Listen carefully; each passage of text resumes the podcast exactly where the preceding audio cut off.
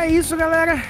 Estamos começando mais um Podcore, o seu podcast do universo do underground. Caraca, ô Luiz, eu vou começar a escrever. Né? Tá eu vou começar a escrever. É, tô aprendendo porque eu enrolei nisso aqui, é, né? Eu vi, eu vi. Dei uma, dei uma resbalada na gafieira, como diz você aí. Porra, mano, que raiva. Mas fazer o quê? Um dia eu decoro, porque talvez mais três anos aí, né? Eu, eu acabe decorando. Mas é isso, tá começando mais um episódio do Podcore. É, Luizera, como é que você tá, meu irmão? Conta aí pra mim. Pô, eu tô bem, cara. O... Várias, várias coisas legais acontecendo no trampo. Amanhã tem show do Rise Against, então não dá pra não dá pra tá triste, né? Tem que estar tá animado, né, cara? Caraca, o show, o show do, do, Ultimamente eu só tô com inveja de vocês. É o Rise Against, é o Millencolin. Porra, só showzaço. O Death Heaven, você não ficou com inveja? Porra, o Death Heaven, eu vou dizer pra você que quando você me falou a primeira vez, eu não tinha ficado com inveja. Aí eu fui editar o spotzinho que ia pro ar aqui, e daí eu fiquei, caralho, mano, que vacilo, bonzão, né? né mano? Porra, bonzão, mané. Bonzão, bonzão. O show foi lindo. Ah, isso que contou aí, né? Pelo menos você conseguiu curtir um rolê, porque eu... Mas assim, senão acho que tá na hora de começar a ficar em casa, não, Luiz? Possível, cara, ainda mais pela idade, né? Eu sou um cara cansado já, né? Mas tá tranquilo. E você, como é que você tá? Ah, mano, eu tô tranquilo, tá tudo sossegado também. Trampo, mesma coisa. Mesmo... Tipo assim, não tem que reclamar, meu trampo é sossegado, eu gosto de fazer, não vejo o tempo passar. De vez em quando, tem dias que é mais corrido. Porra, sexta-feira foi uma correria do caralho lá, tá ligado? Sim. Que daí acumulou muita parada para todo mundo. O chefe só conseguiu fazer a revisão do bagulho na sexta, depois do almoço, então eu tive três puta texto gigante para corrigir mandar de novo, publicar e fazer as paradas lá, tá ligado? Aham. Uhum. Nossa senhora, mas deu tempo de fazer tudo antes das seis, por sorte. Sextou tranquilamente no dia. Daí agora esse início de semana tá mais, mais tranquilo, mas vai come... amanhã começa. Amanhã, no caso, do dia da gravação, né? Na quarta-feira, uhum. começa a apurar de novo. Boa. Mas fora isso, tá tranquilo, mano. 2023 tá sendo um ano bacana, eu tô ficando com medo, porque quando a esmola demais, né? É, tem volta a repetir. Sempre três anos tomando, tomando no rabo direto aí, não dando sorte em nada na vida, de repente tudo começa a dar certo junto ao mesmo tempo. Eu não sei, hein? Não, não consigo acreditar muito bem nisso. Mas enfim. Mas é isso então. Exato, o episódio tá só começando. Vocês já viram aí que é o nosso convidado, a gente faz esse, esse draminha, esse suspense desnecessário, mas é aquilo, né? A linguagem da mídia. E eu ainda acho um charme isso, então aguenta aí que nós vamos pra palavrinha dos nossos apoiadores e a gente já volta para continuar esse papo que eu tenho certeza que hoje vai estar tá, supimpa. Não sei se vocês escutaram, mas eu dei um beijinho na minha mão que nem italiano quando termino de cozinhar as macarronadas. Mamma mia!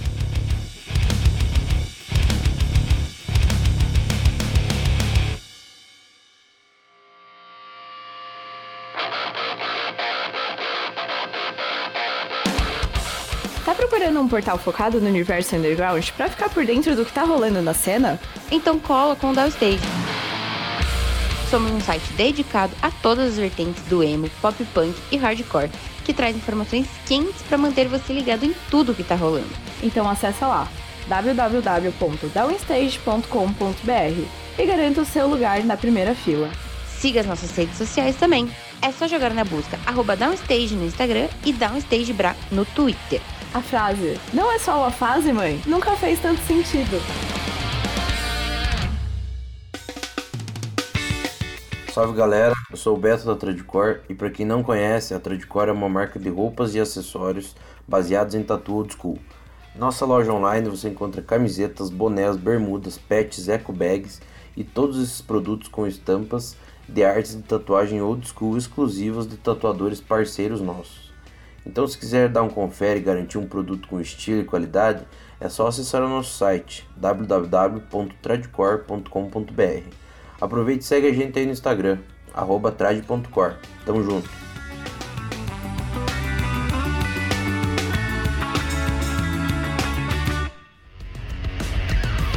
Fala galera, bora conhecer um pouco dos nossos parceiros?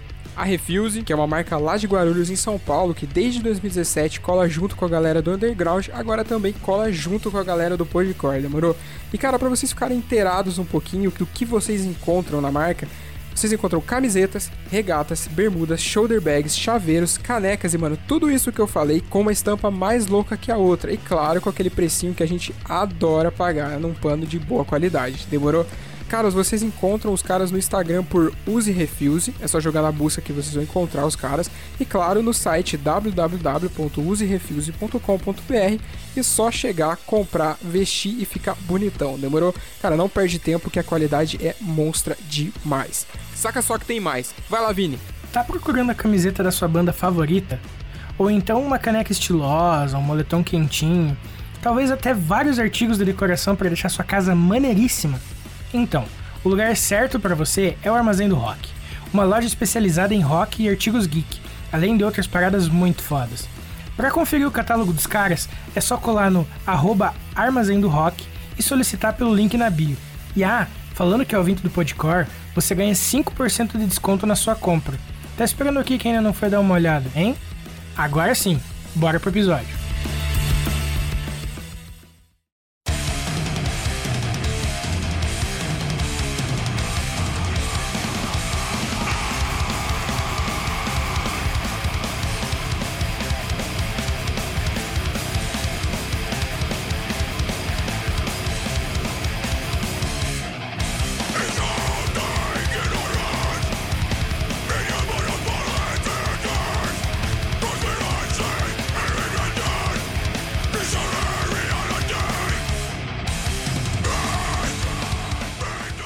Mas é isso então, rapaziada. Voltando aqui, dando start na nossa entrevista. Hoje a gente tem aqui um convidado muito especial, que é o Caio, vocalista do Desalmado e também um dos, dos caras à frente aí do canal Cena. Caio, muito obrigado aí por ter topado trocar essa ideia com a gente, por ter tirado um tempinho dessa correria que, que, que rola aí durante a semana para vir aqui é, jogar a conversa fora. Pô, se apresenta aí, a casa é sua, cara. Pô, caras, primeiro é, muito obrigado pelo convite aí. Acompanho vocês mesmo à, distância. Não sou o cara mais atuante porque eu tenho descoberto que sou. tô me transformando num imbecil de rede social. Então tem um monte de gente que eu não sigo, mas eu sei do trampo, tá ligado? Aí eventualmente eu ouço, o caralho, enfim. Mas agradecer aí o espaço. É, quem me conhece, sou o Caio, tô vocal do Desalmado. É, aí na correria fazendo um trampo igual vocês fazem para divulgar as bandas do underground nacional aí na frente do Senna. E tamo aí, satisfação tá no rolê aqui. Enfim, estou sendo entrevistado. Só eu que fico batendo papo com todo mundo, cara. Não aguento mais minha cara. Tem que trocar um pouco às vezes, né? Cara? Ah, lógico, porra. Ah não, bicho, toda hora eu. Pô, maravilha. Então, para começar aí, Caio, conta pra gente como que você caiu na música, cara. Quando que você começou a se interessar é, de maneira mais funcional, assim, por som, as primeiras bandas que você começou a ouvir, quando que você teve interesse em começar a formar banda também, conta um pouco desse rolê aí pra gente. Cara, comecei muito novo, bicho. É, a minha primeira referência com música, é, eu sempre falo que foi o Michael Jackson. Quando era muito Olha jovem, tipo 10, 9 para 10 anos, muito por conta de influência de um tio meu. E o, o primeiro, o primeiro cassete que eu ganhei na minha vida foi aquele disco Bad do, do Michael Jackson. E aí depois eu ganhei o, o Black Album do Metallica. Caraca, e um dia... discrepância. É, uma discrepância, né? Mas o, o Bad tinha uma. Tinha uma estética do rock, né? Do metal, Sim, assim. Total. Tipo, era final dos anos 90. O metal e o rock super em alta e o pop embarcou, né? Tipo, o Michael Jackson embarcou também nessa, nessa linha. E aí, cara, eu tive acesso ao Metallica, na época o Black Album, e por acaso fui na casa do uma amiga da, da, da, minha mãe, a filha dela já tinha se tornado metaleira, assim. E eu saí de lá com, com um disco Beneath the Remains do Sepultura. Nossa, e, cara, me pegou pra... Porra, me pegou pra caralho, assim, né? Fiquei. Uhum. Era moleque, pô, 12 anos. Nossa. Fiquei ouvindo. Fiquei ouvindo Beneath the Remains até cansar. Depois eu comprei o Arise. Ganhei, né? Comprei. Era moleque, cara. Não moleque compra porra nenhuma. Mas assim, ganhei o Arise e tal. E, pô. Quando eu tava no interior de São Paulo, eu morei em São Roque uma época. E aí eu tive acesso a Impala de Nazareth e Morbid Angel com o pessoal, assim. Ainda era um adolescente escroto, assim, bem. bem é, deslocado da maior, maior parte, mas não era aquele esquisito, né? Era um metaleiro esquisito, assim. Só era um carinha quietinho, pá. E voltei para São Paulo e voltei já trabalhando. E aí eu conheci um cara muito esquisito. Aí era um nível de esquisitice crônico, assim, porque já tava estudando à noite oitava série estudando à noite, aí o cara me emprestou os discos do Dayside e deu as camisetas. É, aí eu Nossa. lembro ele virando pra mim e falou assim: ó, oh, esse disco aqui é satânico, cuidado e tal. a tá propaganda. É, sua mãe vai ficar brava. E, cara, aí eu já tava trabalhando. Aí foi quando eu, eu peguei esses discos, era, na época era o Legion, e o. Ah, qual era o nome do outro? Stars of Crucifix? Não, não. Esse aí, esse aí já é. Putz. Acho que o, o outro era o, o Once Upon the Cross. Ah, nossa, que foda. Legion Once Upon the Cross. É, e o Emon, né? E o primeiro, o Emon. Uhum.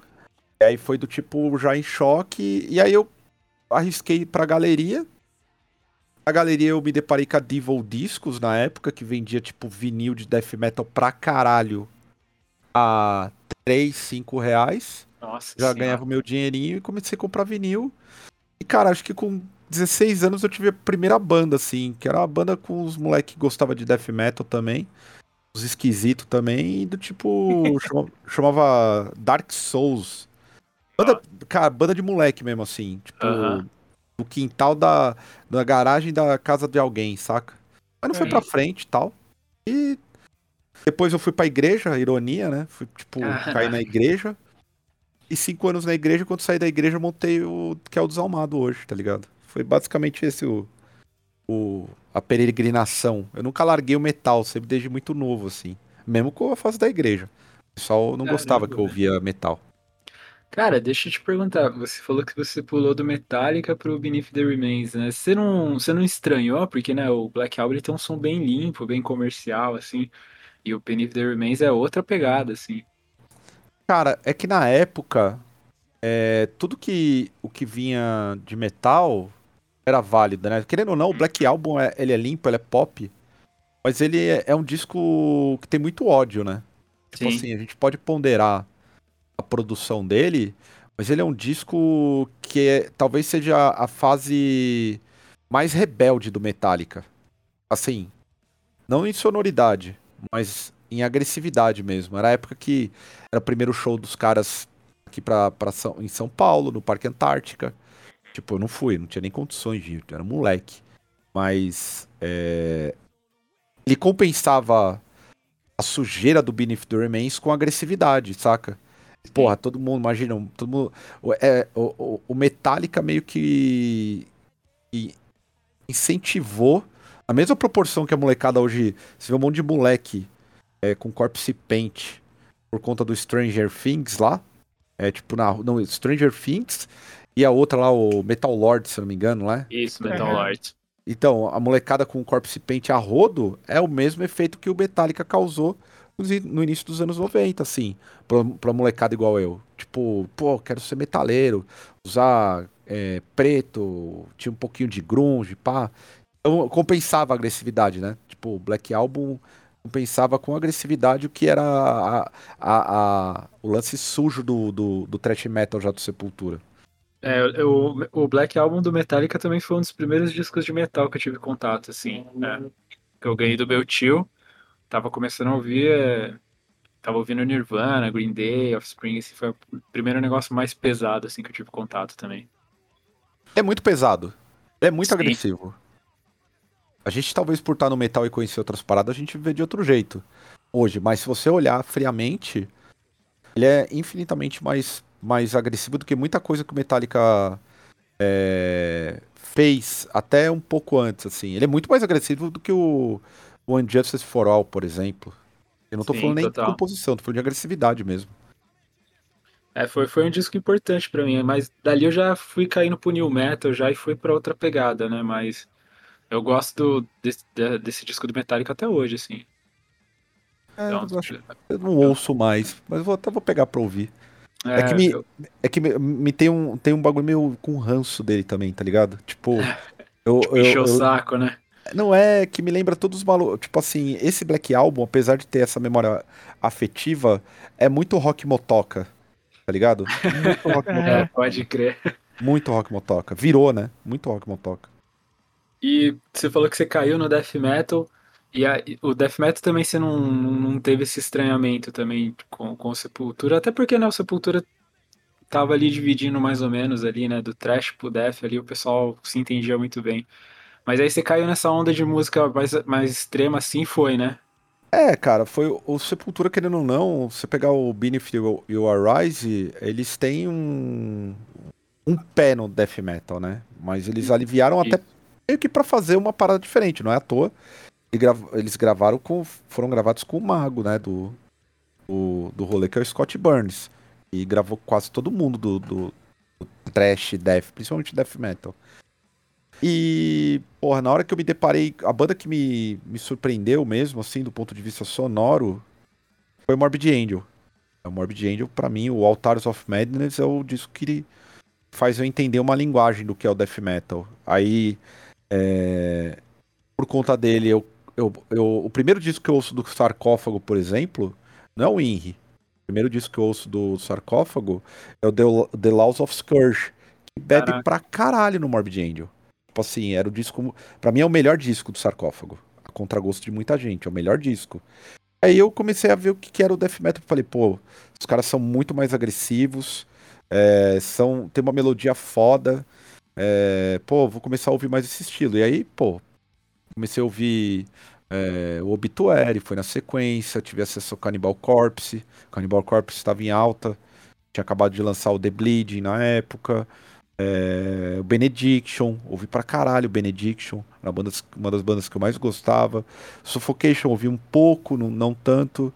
O Sinister, enfim, tipo, comecei a, a isso, o Dayside, o próprio Dayside que eu falei, comecei só pra ouvir. Eu fiquei bitolado durante os dois anos de Death Metal só.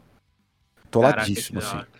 É muito louco, né? Quando você começa a descobrir um, um gênero assim que você, puta, você quer consumir tudo que tem ali pra oferecer, né? Não, é bem doido. É bem doido. Foi, e foi até por, por conta do Death Metal que eu cheguei. Aí eu, pô, cheguei no Napalm. O Napalm tava numa fase Death Metal na época. O Grindcore era. O Grindcore pra mim na época era o Agatocles, não era o Napalm. Caraca. Era, não tinha nada a ver com o Napalm. O Napalm era banda de Death Metal. E aí o Agatocles era banda de, de. Era o barulho mesmo, assim, tipo, isso aqui é grind. É, eu lembro que a primeira coisa de grind que eu vi na minha vida foi o Atentado Sonoro do Presto. Porra, bem depois, né, mano? É, um, um camarada me impressou um CDzinho de MP3, aquelas que os caras enfiavam um monte de disco no meio.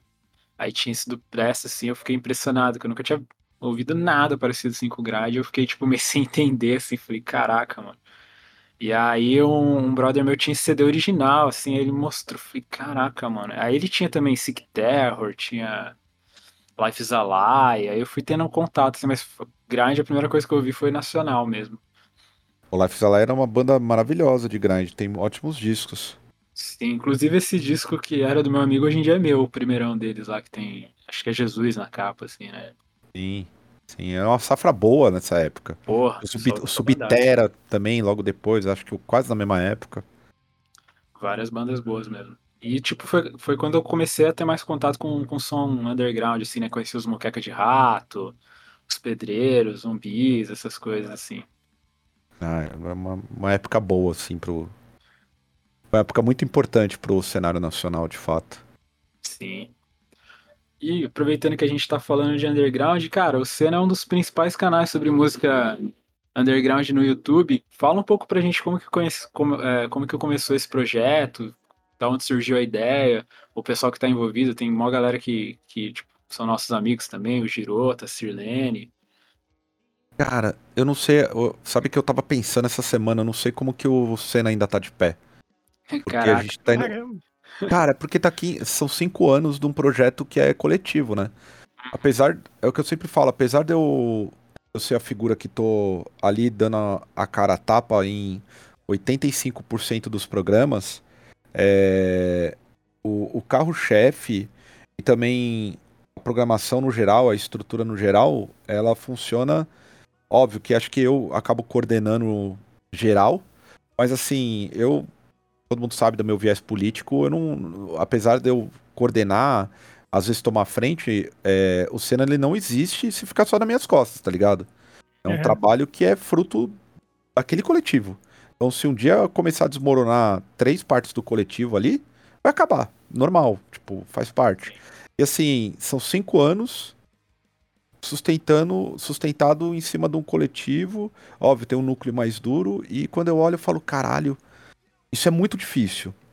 Voltando ao início que você perguntou, cara, o Senna era uma ideia. é, o, o Senna, na verdade, foi uma, uma ideia que a gente meio que falava quando voltava dos shows do Desalmado, eu e o Estevão. A gente tem umas ideias muito. A gente às vezes tem umas ideias meio malucas, assim, quando tá em, em, em turnê, assim, umas ideias meio besta até. E a gente sempre gostou de fazer muita resenha de. É a resenha do metal mesmo. A gente gostava Aham. sempre. A gente o- o- recentemente foi tocar com um festival com, com a van dos caras. A van do maluco que faz os Crisium. E ele virou pra mim e foi bem significa- significativo que ele falou assim, cara, vocês, vocês são a uma das primeiras bandas que passaram oito horas de viagem falando de som. Normalmente, as bandas que, que eu pego pra transportar é só intriga e falando mal do- dos outros. E vocês ficaram falando de música aqui. Eu falei, caralho, né? E aí me lembra o espírito que foi o que fez o Senna existir. Porque a ideia era fazer resenha. Na época, tinha aquele é, Death Metal Show, não sei se vocês lembram, no canal Manjo. Cabo. Aham. Tinha esse e, e a gente queria fazer, eu em particular fiz roteiro, quase gravei um programa que ia chamar Este é o Metal. Ia falar só de metal, tá ligado? Ia ser meio que importando uma ideia dos caras. E a gente foi tocar no coletivo Pé do Macaco, não sei se vocês manjam. Era um coletivo de São Não, Carlos. Esse eu não conheço. Procurem o, o coletivo Pé do Macaco, é um canal no YouTube que tem e eles gravavam bandas. Tem show do Cólera, é, tem show de várias bandas foda lá. Tem- o Desalmado foi gravar lá, inclusive, também. E eu saí daquilo e falei, porra, os caras fazem um puta trampo foda uma estrutura muito pequena.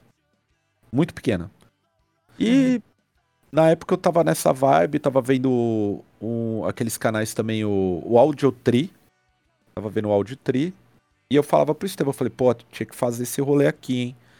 Falei, você tem um estúdio, mano, por que, que a gente não usa estúdio pra fazer isso aí? Você não tá. O, o Estevão tava começando a editar. Só que o Estevão não é o cara que gosta de editar propriamente. Ele gosta de capturar e tudo mais, mas ele é envolvido em várias coisas.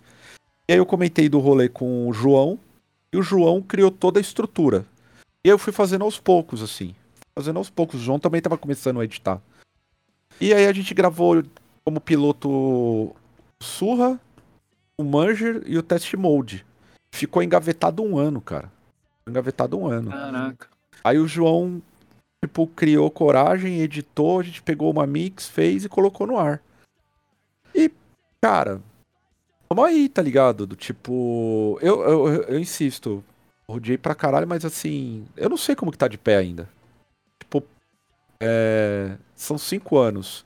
A gente não tira grana, a gente tem, o- as, por sorte, a gente tem as pessoas certas no momento certo. Sacou? Uhum. Estevão tem um estúdio, O, o, eles dispõem quando não tem nada lá pra gravar. Aí tem o Tatá que já trabalhou lá no estúdio, que ele gosta de fazer o trampo de mixagem. Tem o João que gosta de editar, tem o Paulo que gosta de editar vídeo. E tem eu pra encher o saco e gostar de música com a Natália infernizando pra fazer os bagulho e dando as caras. E aí do tipo a gente tem os agregados, a Serlene participa, aí veio o Drops, tá ligado?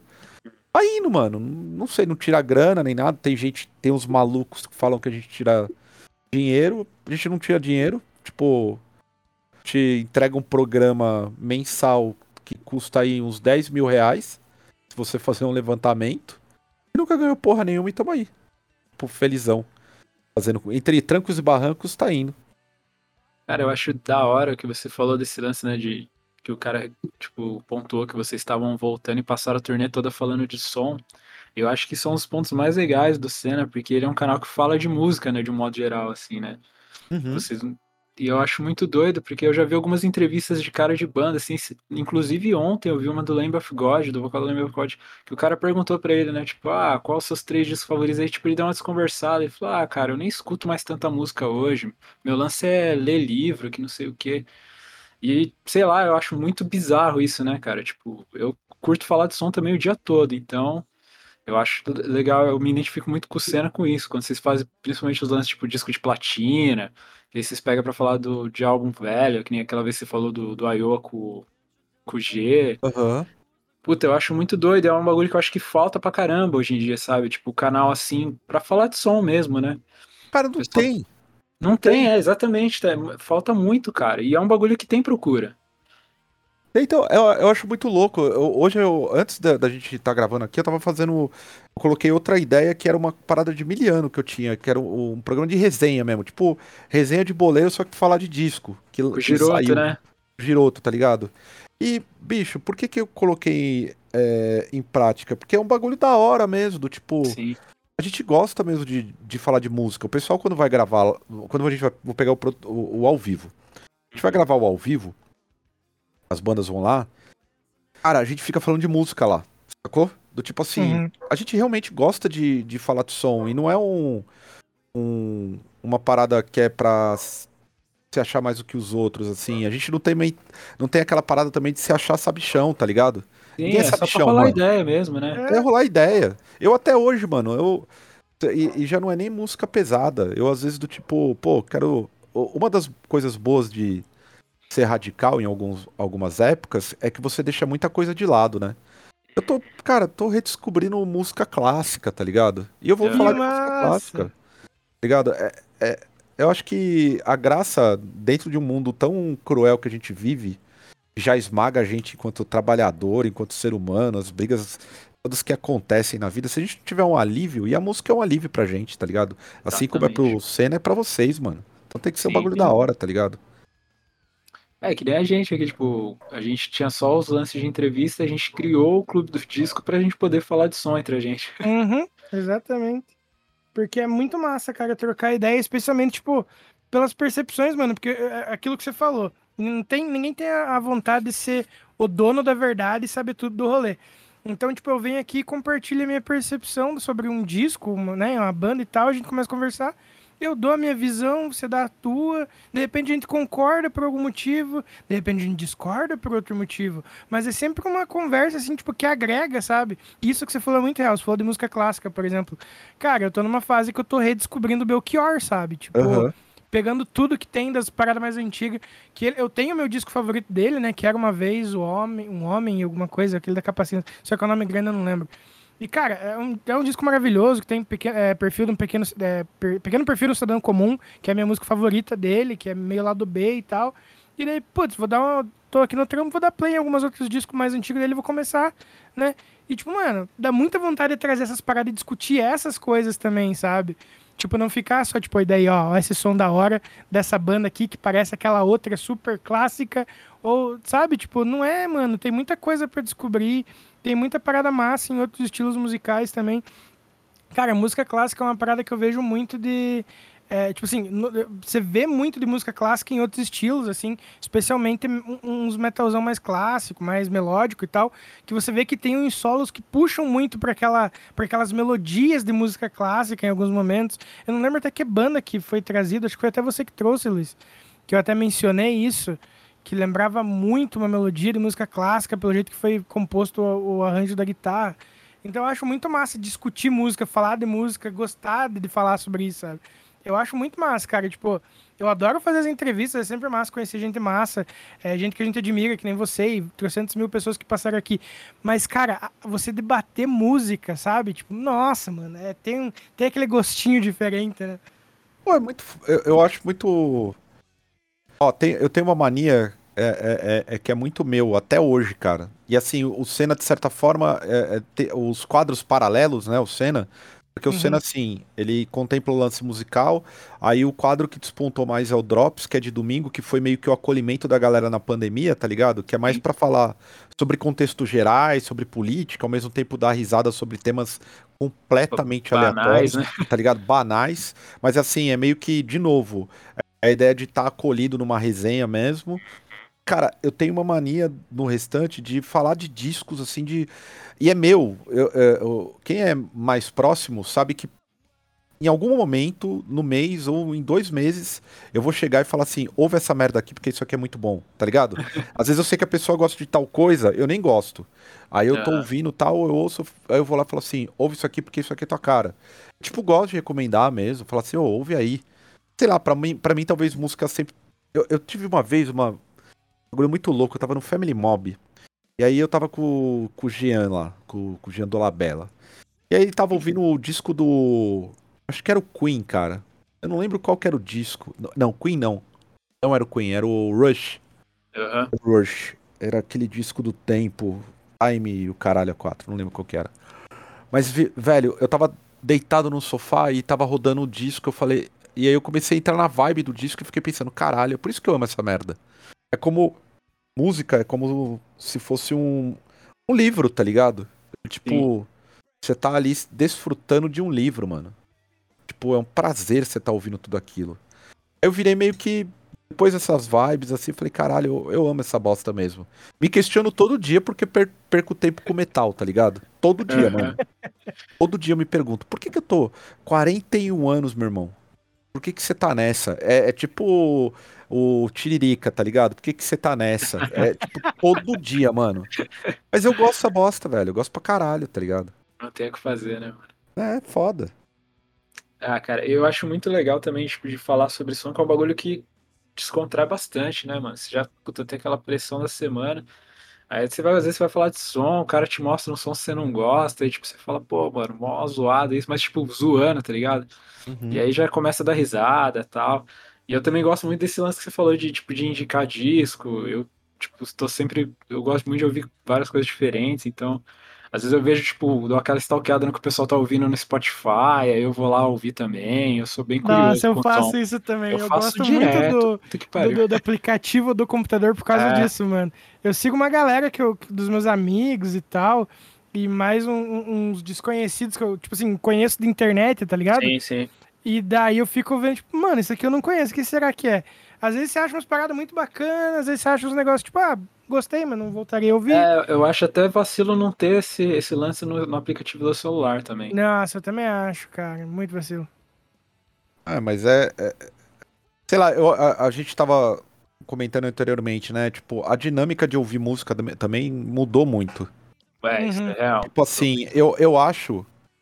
E quando eu ouço alguma assim, a gente acaba, tipo assim, vocês devem ter eventualmente um problema ou outro de ouvir uma groselha ou outra, gente que não tem o que fazer, mas assim, é, cara, se você olhar o, os espaços para zines, os blogs, eles praticamente diminuíram pra caralho, tá ligado? E é, o pessoal não se dá conta que se deixar, a gente fica refém de saber de música só por sites como o Rolling Stone, a Rolling Stone, o Whiplash, que é bom, mas é do tipo um grande fórum com milhares de coisas acontecendo ao mesmo tempo. É, e boa, boa os grandes portais. Eu tenho mais discos que amigos, que absolutamente nada contra, mas ali os caras têm um, um lance do, do, do, business, do core, assim Sim. assim como a Rolling Stones, tá ligado? Os caras, eles, eles subsidiam é, de certa forma, um grupo de agência e coisa do tipo. Enquanto vocês, o Senna e o caralho, o, o baile, a gente tem a pegada de colocar o motim, tipo, o, tem o, as minas do Garotas do Front, tem um rolê de colocar em evidência um dos melhores momentos do underground brasileiro da história. Falar sobre isso e falar sobre música, sobre o que a gente gosta também. Então a gente fala de um conteúdo que não é padrão, tá ligado? Não é o padrão. Uhum. E a gente tá ali no dia a dia, falando, puta, ouvi isso aqui, ó, tem essa banda aqui. Pô, banda brasileira, tá ligado? Isso que eu acho massa. Isso que eu acho que é diferente, mano.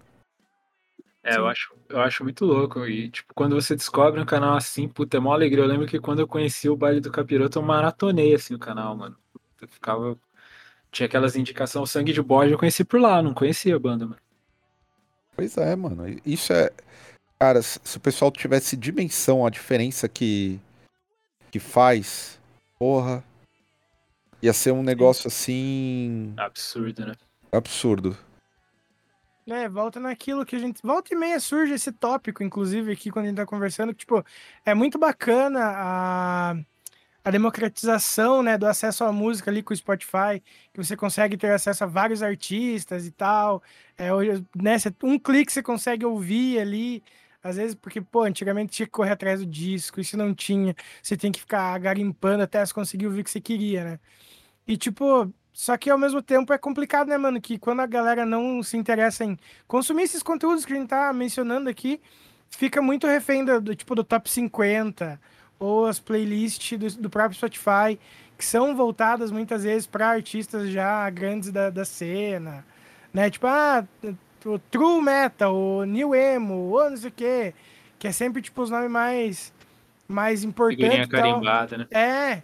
Volta e meia surge, né? Tipo, uma, não, também não sendo injusto. Tem umas playlists ali com, com, com as paradas mais novas, assim. Mas ainda assim, é, é o que é mais novo dentro de uma gravadora que já tá começando a, ter um brilho lá fora, né? Que começa a se destacar e tal.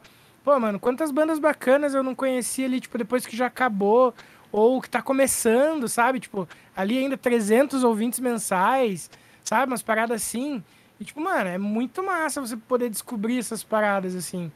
Então, tipo, ir atrás de gente que fala sobre música, consome música, dá aquela opinião sincera, oh, gostei, ou oh, não gostei também.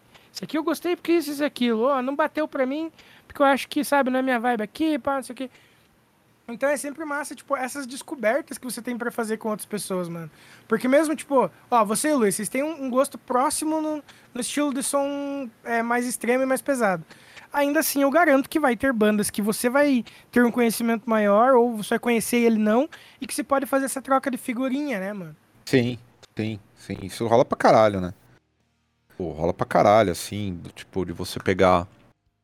É, gostos mais próximos. Eu, eu, eu, também sou da opinião, assim, tem coisas que, que são pertinentes à crítica, tá ligado? Às vezes você, porra, você ouve uma parada e fala assim, ah, não gostei tanto. Eu acho, eu, eu acho que a crítica ela é importante. Às vezes quando você tem gosto similar, ah, apresentou uma parada ali que você falou, né? Ah, o pessoal às vezes não. O pessoal é... pode fazer crítica também, né? Eu acho que pode. A gente tem receio, né? Eu, por exemplo, tenho uma política. Eu não. É difícil estabelecer uma crítica negativa para bandas brasileiras. Porque eu levo uhum. muito em conta é, a dificuldade que é produzir no Brasil. Tá ligado? Uhum, Pô, é difícil ter uma. É muito difícil, mano. É uma escola. Assim, eu, eu entendo que a gente tem ainda um, um, uma certa deficiência. E isso é uma questão de escola e tudo mais.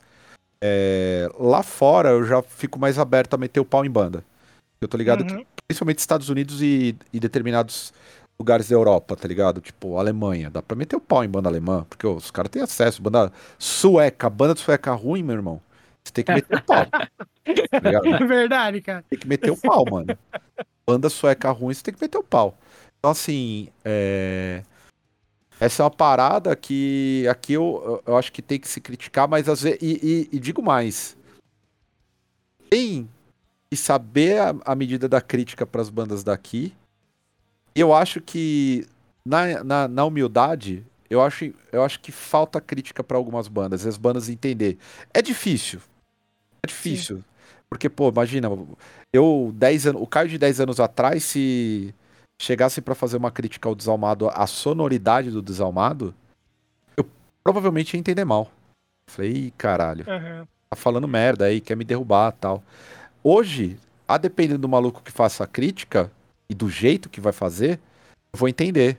Eu vejo ter uma evolução. Então, acho que tem muita banda que às vezes falta um toque, tá ligado? Falta alguém uhum. chegar e uhum. falar assim, ô, chega, irmão, essa música aqui, você não acha que dá para tirar desse verso aqui que tá meio estranho? Você não acha que dá para melhorar aqui? Saca?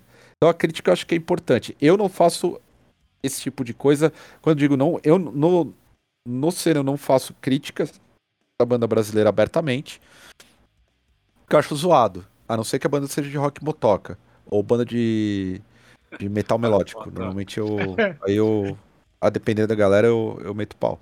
Mas assim, no geral, mano, é, acho que em determinado momento vale a crítica, tá ligado? Só que Sim. tem que ser ponderada, a gente tem muita dificuldade aqui. É meio maldade até, tá ligado? É, uh -huh, é o famoso saber diferenciar o que é, eu achei ruim porque não é do meu gosto e aquilo que realmente dava pra melhorar, né? Exatamente, cara. Exatamente. Exatamente isso. Tem coisa que não é do nosso gosto, né, mano? É, não enfim, tem que fazer. Não tem como. né? Eu, por exemplo, eu, tipo, pra mim, metal melódico não vai, cara. Nenhuma, nenhuma banda até hoje bateu, assim. Mas é tipo, é gosto pessoal, né? Então eu nem critico porque eu, tipo, eu, eu sei que não é pra mim o bagulho. Mas você provavelmente vai saber reconhecer quando a banda é boa, né, mano? Ah, não, Uhum. isso sem dúvidas. Sim. É, eu, eu tá, tipo, quantas, quantos discos de, de metal pesadão veio aqui e tal? Não é a minha praia. Vem no clube do disco, eu escuto e acho que teve uma vez que eu falei, ó, isso aqui eu achei meio ruim mesmo. Mas de resto foi tipo, mano, ó, eu não gosto, mas pô, achei do caralho as guitarras. A técnica que o cara usou pra fazer o vocal aqui, assim, assim, assim, tá ligado? Eu sei reconhecer essas paradas assim. E aquilo que eu, pô, isso eu achei ruim, bicho. Tá ligado? E eu acho que é uma experiência enriquecedora, mesmo que você não goste, você ouvir pra conhecer muita coisa, porque é bagagem, né, bicho? Nada é perdido, assim. Sim, total. Total, é bagagem, exatamente isso. Bagagem que fala, mano. Exatamente essa pegada mesmo. Ô, Caio, falando ainda um pouco do Senna, cara, o Senna tem o próprio festival dele, né? O Senna Fest, que tá indo aí pra quarta edição. De onde veio a ideia de fazer um festival, né, com o nome do canal e como que funciona aí a curadoria das bandas? Cara, veio da ideia de querer se fuder mais no ano, tá ligado? Disse, ah, não tenho nada que fazer, eu vou me fuder mais. É assim, ó. A gente, a gente tinha. Cara, quando acabou a. Acabou, né? Vamos lá. Quando deu uma diminuída na pandemia, é... eu acho assim, o Senna, ele tem um limite. Ele, ele, ele já tá chegando no limite dele. Como tudo na vida. Tudo tem um ciclo que chega num limite. E aí eu lembro que no final de 2021 eu saí com a ideia do tipo, porra, é, a gente precisava fazer um fest. Estevão pilhou, falou, não, vamos fazer um fest e tal. Eu falei, não, mas tem que ser um bagulho grande. Já saí nessas, assim. Não, tem que sair de um bagulho grande. Vamos ver se. Vamos. Vou falar com. Vou falar com o Moisés, do Crisium. Não, vou falar com o Moisés, colocar o Crisium, pá. Fazer uma parada.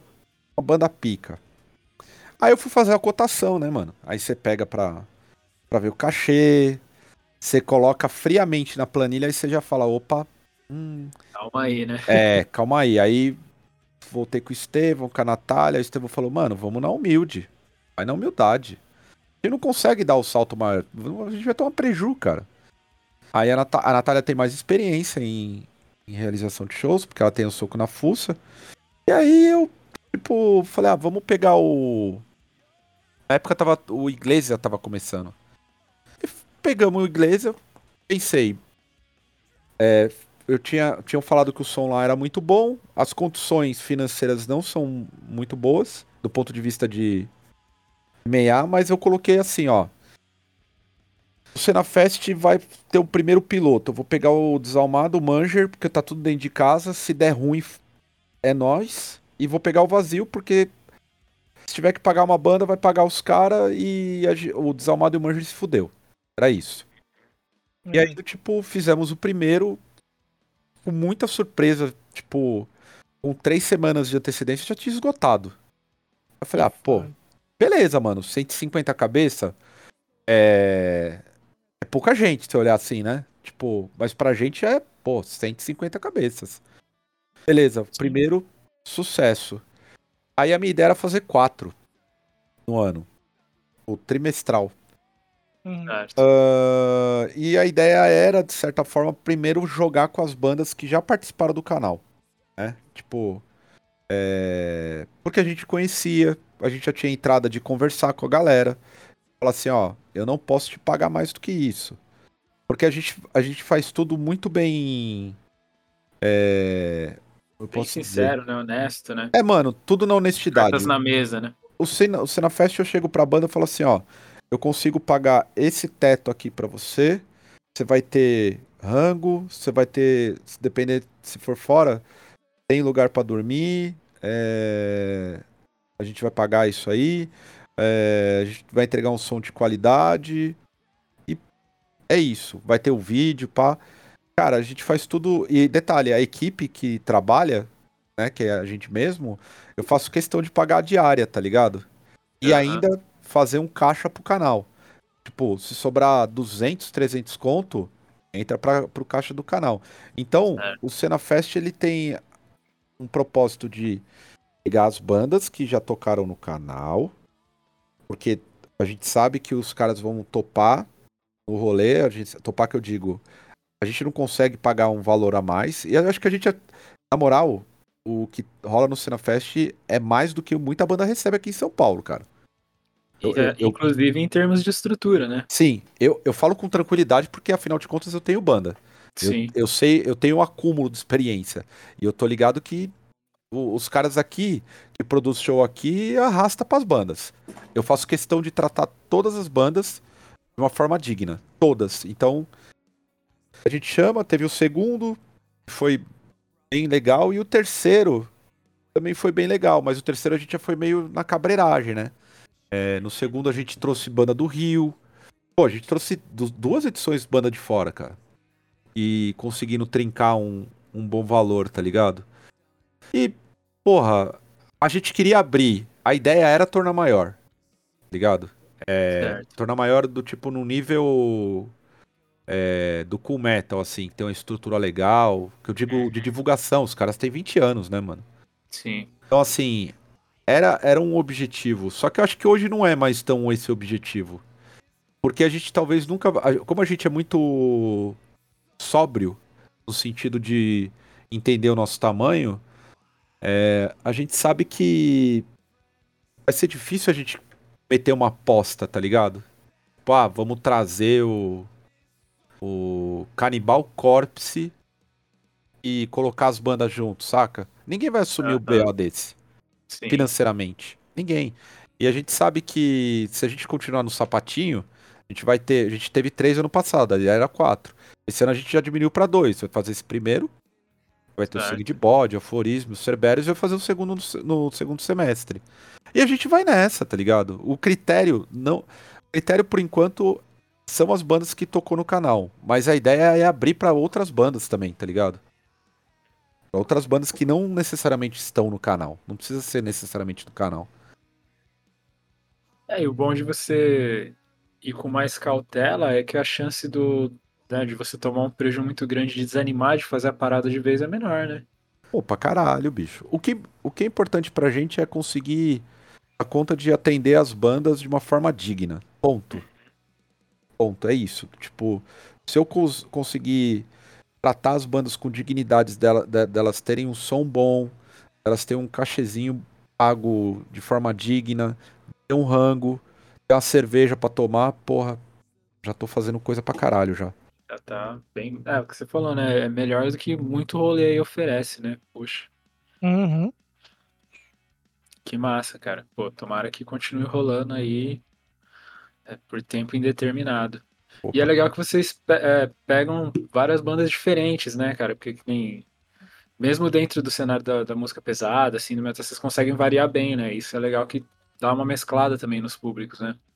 É, então, é bom porque é, o pessoal que acompanha o canal, de certa forma, tipo.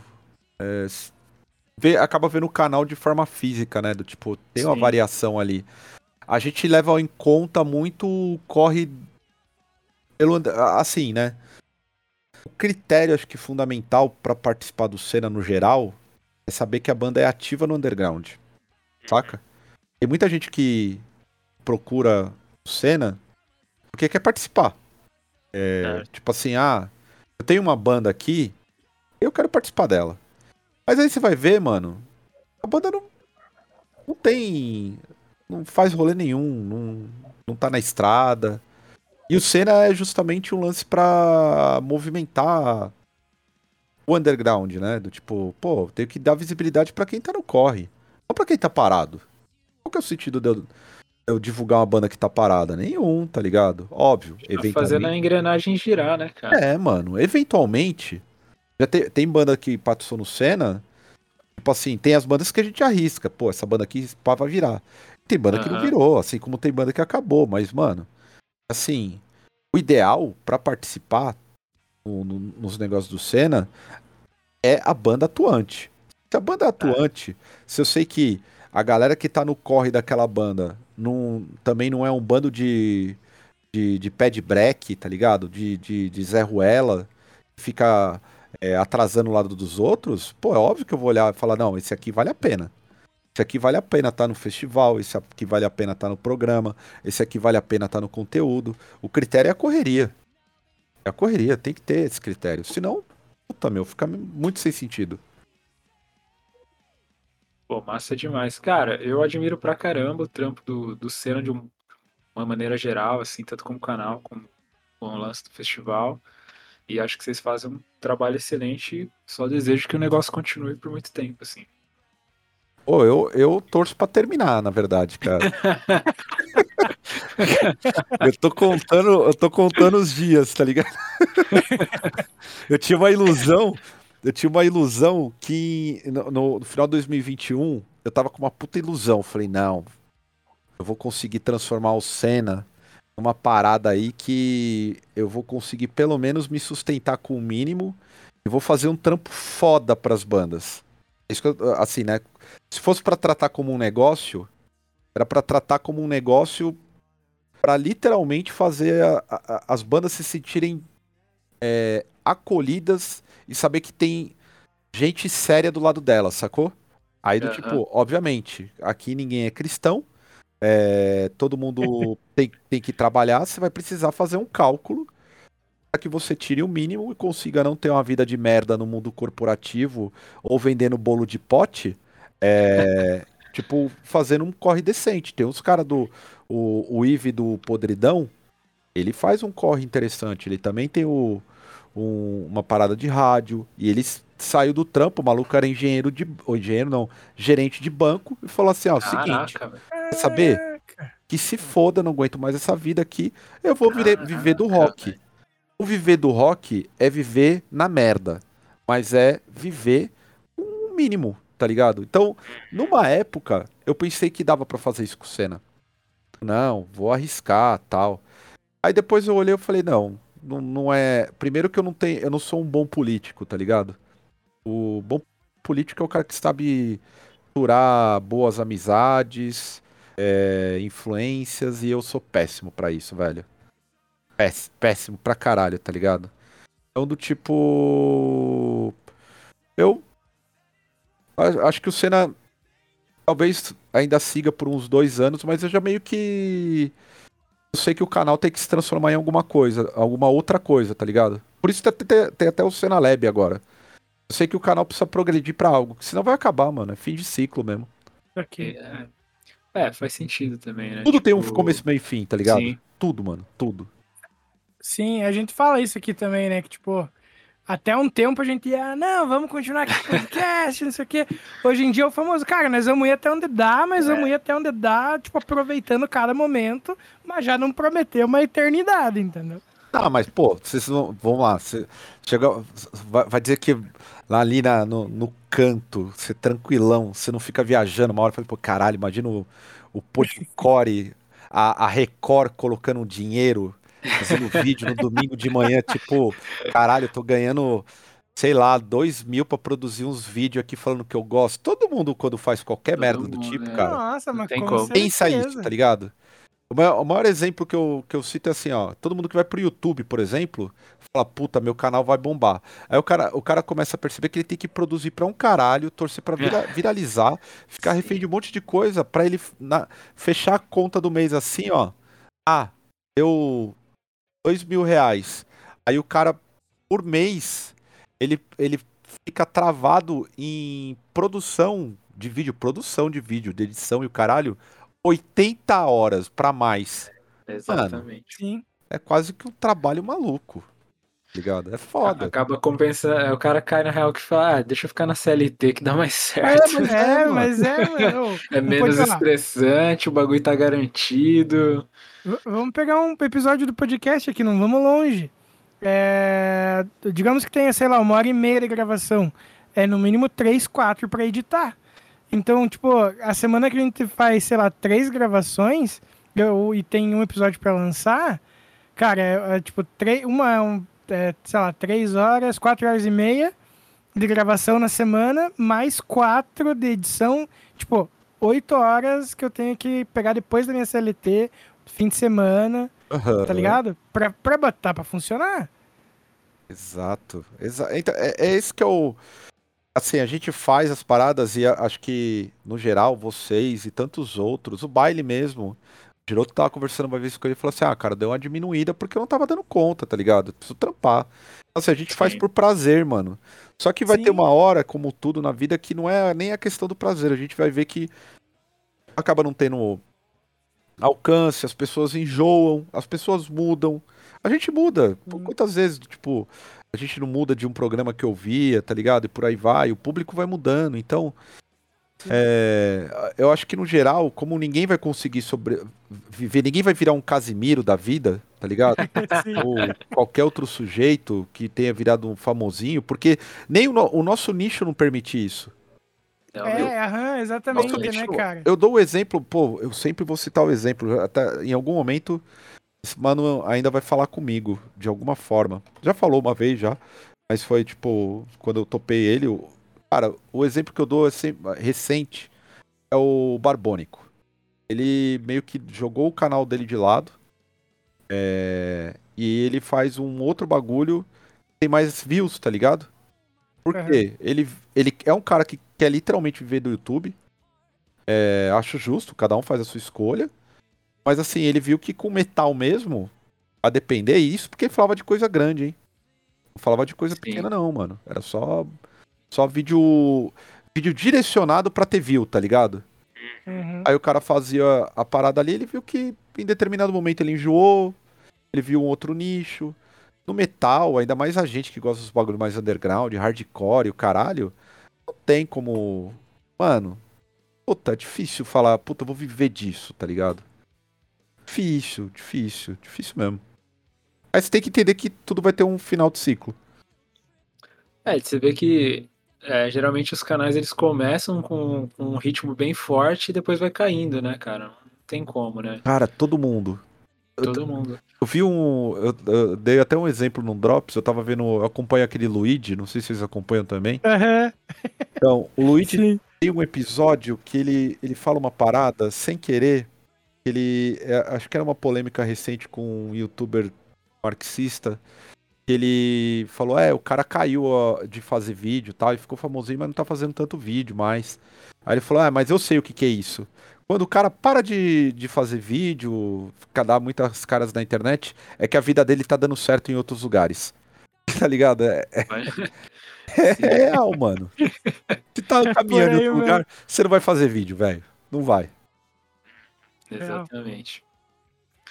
É, não tem como. É, infelizmente ou felizmente, não sei, depende do ponto de vista de cada um, é, é meio que assim que funciona mesmo. É, desde que a gente deu uma, uma, uma aumentada nos corres particulares aí também, o nosso clube do disco, que era semanal, virou quinzenal, tá ligado? É, mano, Porque porque já não, não tinha como. É meio prioridade. Veja, pra quem estiver nos ouvindo, não, não, não desistam do sonho de vocês. Ah, Definitivamente. exato. não, não a gente só Não tá. é essa a mensagem. É, a gente tá discutindo aqui que tudo tem um limite, tá ligado?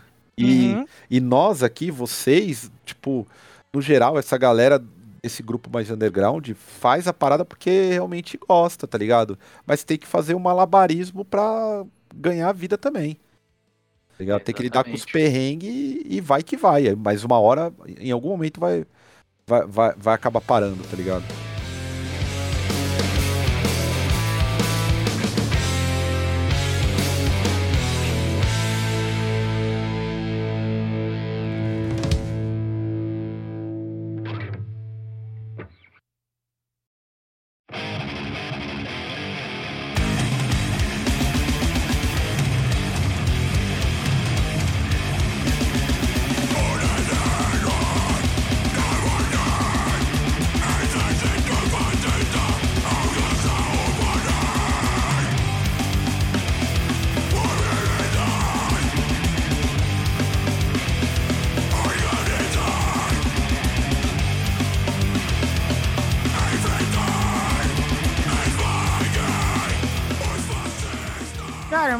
Agora aqui pro nosso segundo bloco, vamos falar um pouquinho mais sobre a banda.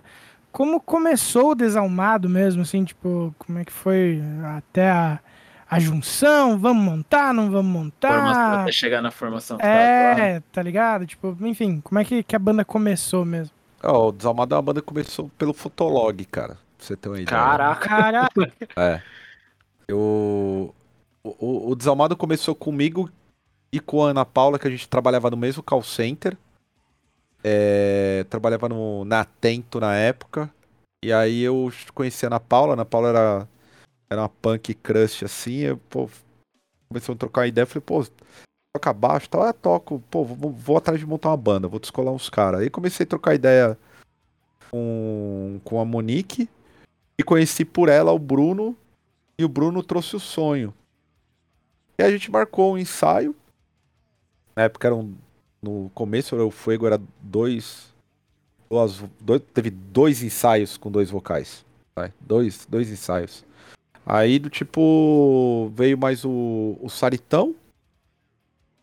Depois a Monique saiu. É, ficou o quinteto. O Saritão saiu também. Entrou o Estevam. A gente já gravou o El Fuego Desalmado, né? Que era o, o disquinho. E depois já veio o Hereditas.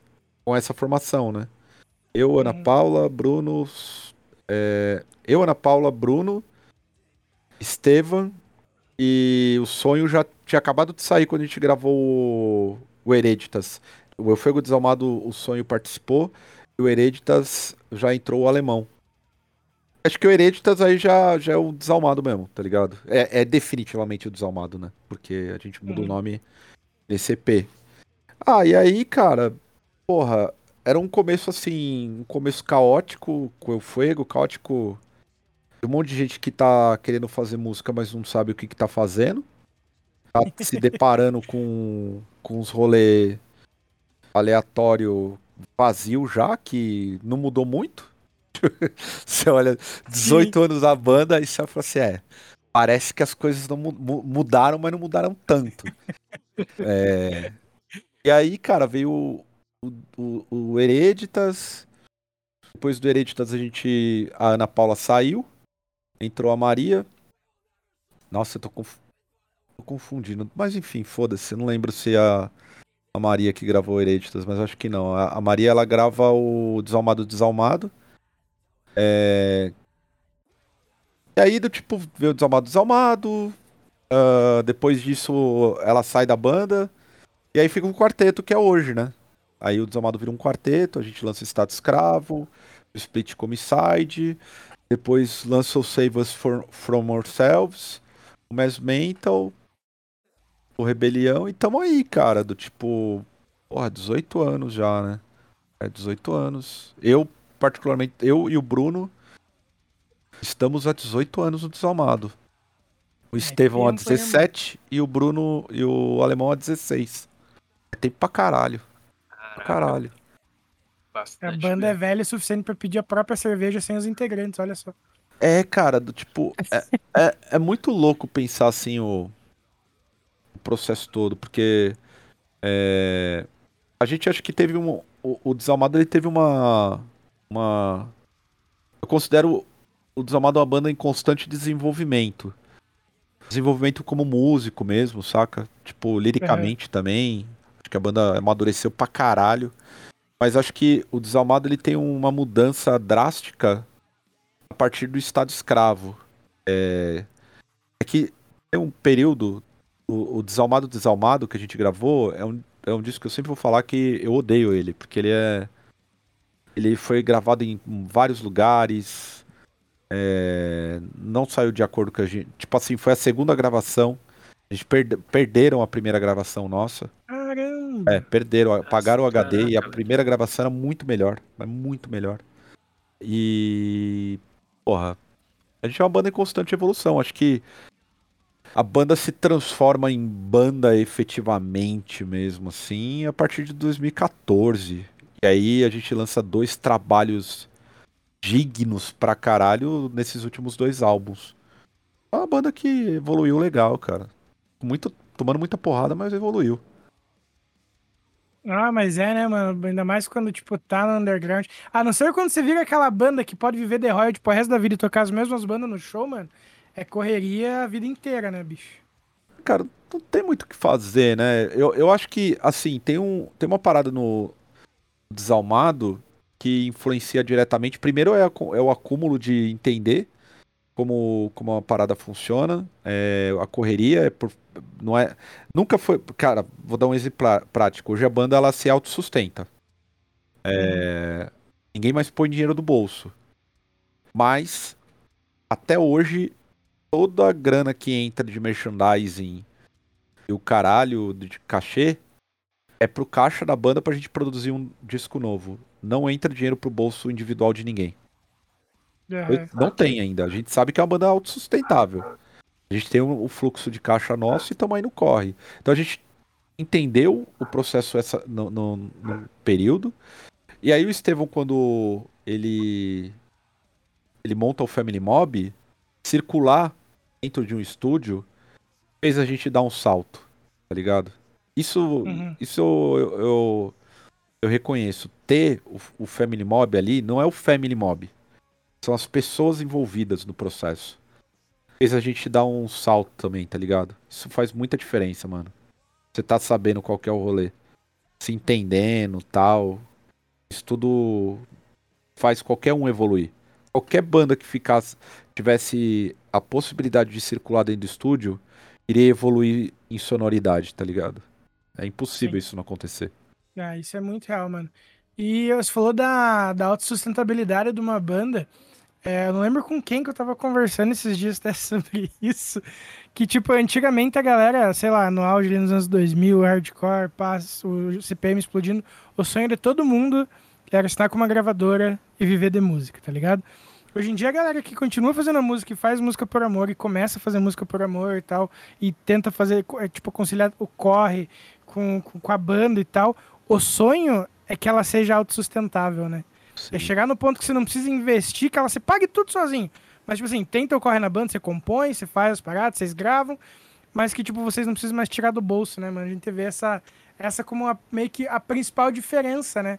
Da, tipo, daquela época, assim pra hoje em dia, porque, cara, é muito bizarro, né? Tipo, antigamente o sonho era assinar com a gravadora e não precisar, entre aspas, fazer mais nada, não ser tocar e gravar. E hoje a galera só quer, tipo, poder gastar o menos possível para conseguir continuar mantendo o sonho, né? Cara, pior que ainda.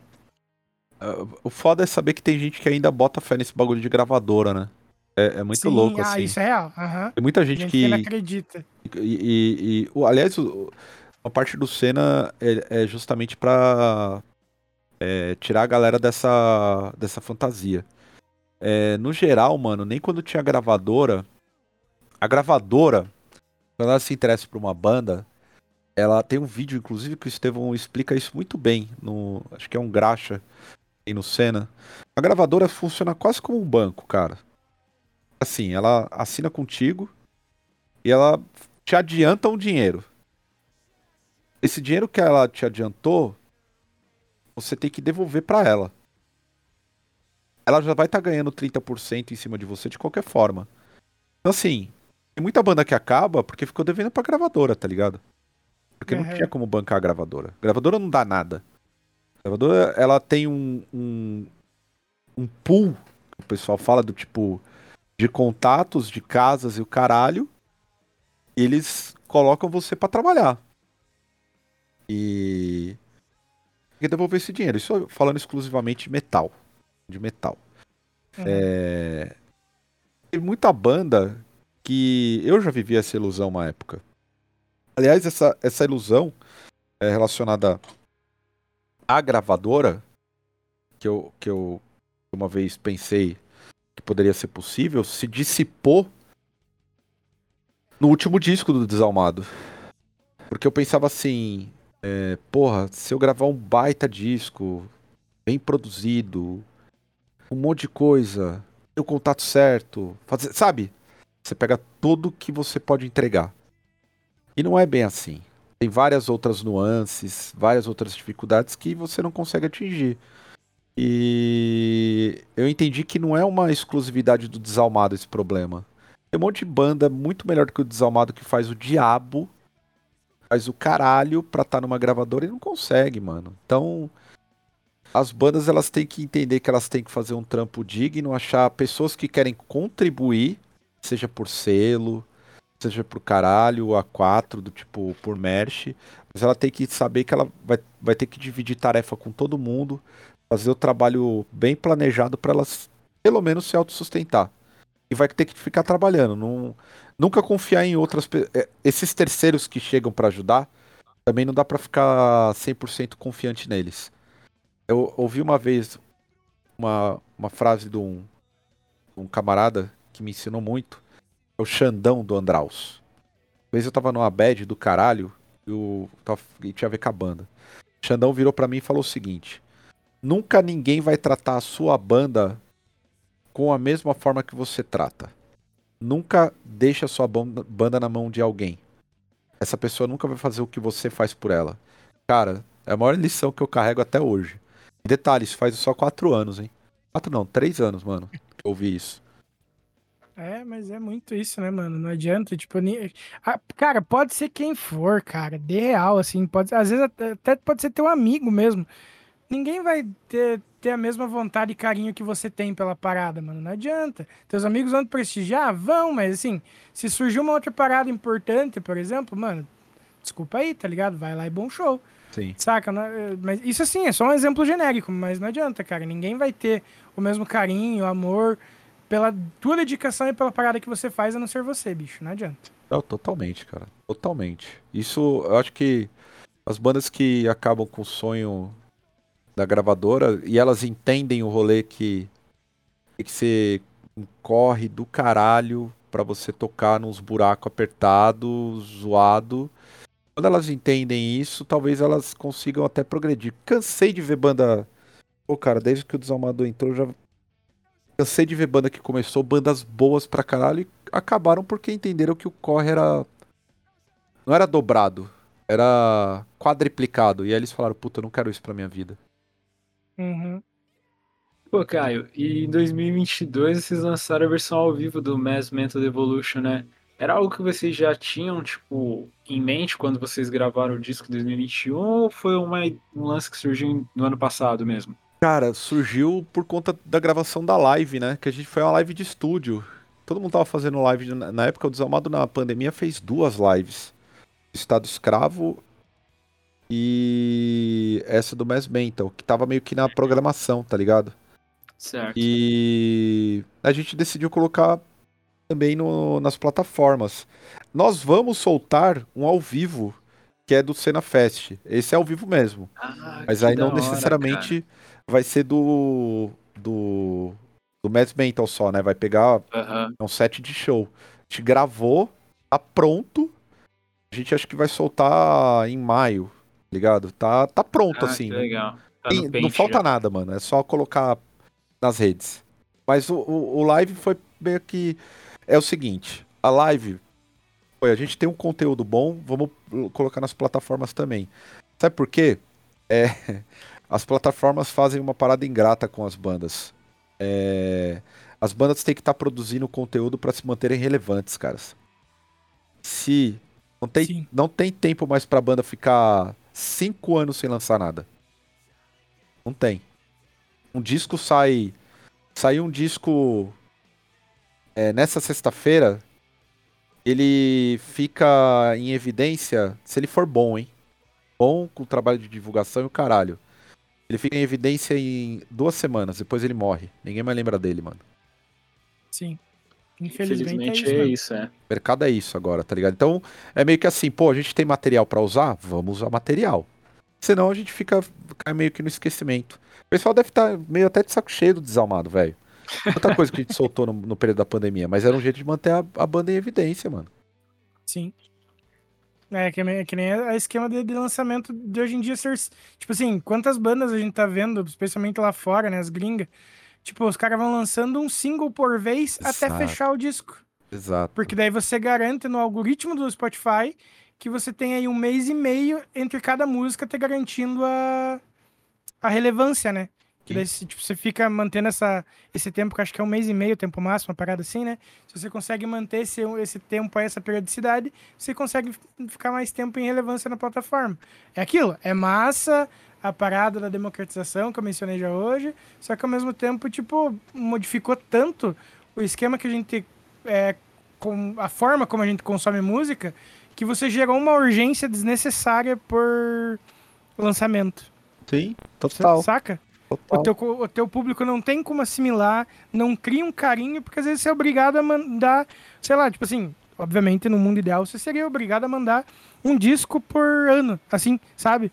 Tipo, pô, não dá tempo da, da, da galera absorver às vezes aquele som. Mano, quantos discos foram se tornar clássicos, assim, do estilo, e só foram bem é, entendidos de verdade anos e anos depois, sabe? Quando você já tem aquela visão fora daquele vamos dizer assim, daquele período histórico, por exemplo, quantas bandas aí nos últimos anos escreveram sobre política nas músicas e pá.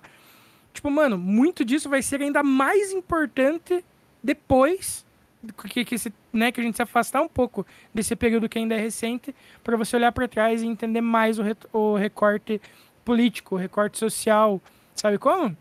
Sim, então sim. acho que essa urgência, mano, prejudica a arte enquanto objeto, digamos. É, virou tudo uma esteira de consumo imediato, né? Isso Sim. que é foda. E é o que você falou, do tipo, é que nem, pô, eu gosto pra caralho desse áudio da live aí. Eu acho que é uma boa, tá ligado? É... E assim, é... a gente talvez tenha um pouco de sorte mesmo, por, pelo fato de ter o estúdio disponível. Um monte de banda fez live. Mas assim, nenhuma banda. Não, não foram todas as bandas com possibilidade de ter uma qualidade de áudio na mão para fazer uma live é, boa, tá ligado? A ponto de você disponibilizar ela num, num espaço de áudio. Então a gente meio sim, que deu sorte. É, é, meio que, pô, vamos aproveitar, tá ligado? E a gente tem o acúmulo também, né? Do tipo, a gente consegue se virar para captar os bagulhos e, e juntar um dinheiro e, com merchandising e o caralho e jogar na mão de um, de um fera pra, pra mixar, fazer um trabalho decente. E é um jeito de manter a banda viva, né? É o que você falou, tipo. É, infelizmente hoje tudo é consumo imediato. Então, se você tem o, o, o Crespo, acho que foi o Crespo em 2021. O Crespo usou a estratégia de soltar um single mês a mês, cara. Na época, eu não gostei tanto. Sou brother dos caras, tá ligado? Falei, porra, uhum. esperando, mano. Hoje eu entendo eles. Sim. Hoje eu entendo. Pra... Eu sou da. Eu acho que só o metal não entendeu. Aliás, o metal está entendendo agora essa dinâmica. No pop, mano, é tudo. É só isso que rola. Single, single, um clipe e tal. Ninguém lança mais disco. Eu acho um problema. Vocês têm o clube do disco, porra. Imagina o dia que morreu os discos, mano. Falar de uma é, música. Cara. Tragédia. É, a gente que é, que é saudosista. Saudosista, pode dizer, né? A gente que gosta de, de consumir a obra como um negócio completo, assim, e acaba sofrendo um pouco com essa nova. com esse novo jeito de consumir música, né? Não, total, cara. Eu, eu acho trágico. Mas. É isso, a gente, tipo. Essa live do, do Mass Mental saiu, a gente colocou nas plataformas. Agora vamos pra. Vamos ver se até o meio do ano sai o, o ao vivo mesmo. Pô, que da hora. E vocês lançaram um single também no finalzinho de 2022, né? O Become Hatred, né? Sim, Como cara. Como é que foi esse... Como é que foi a produção desse single aí?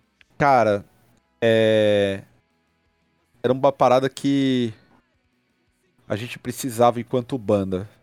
Faziam quatro anos que a gente não compunha nada.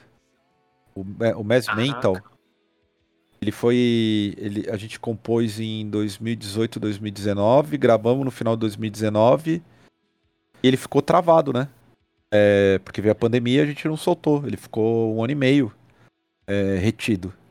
Então, a banda não, não compunha nada. E, e a Become é um som que era dentro de uma urgência da gente fazer um bagulho novo, mas também nos entendermos em qual caminho a banda quer trilhar, tá ligado?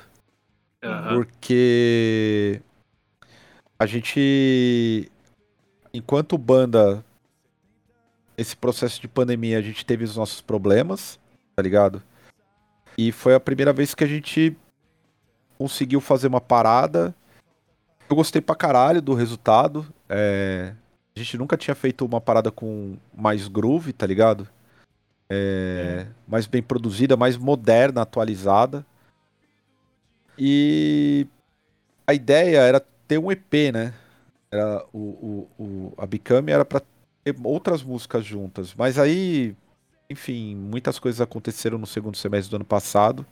A gente só conseguiu gravar, compor e gravar esse, essa música.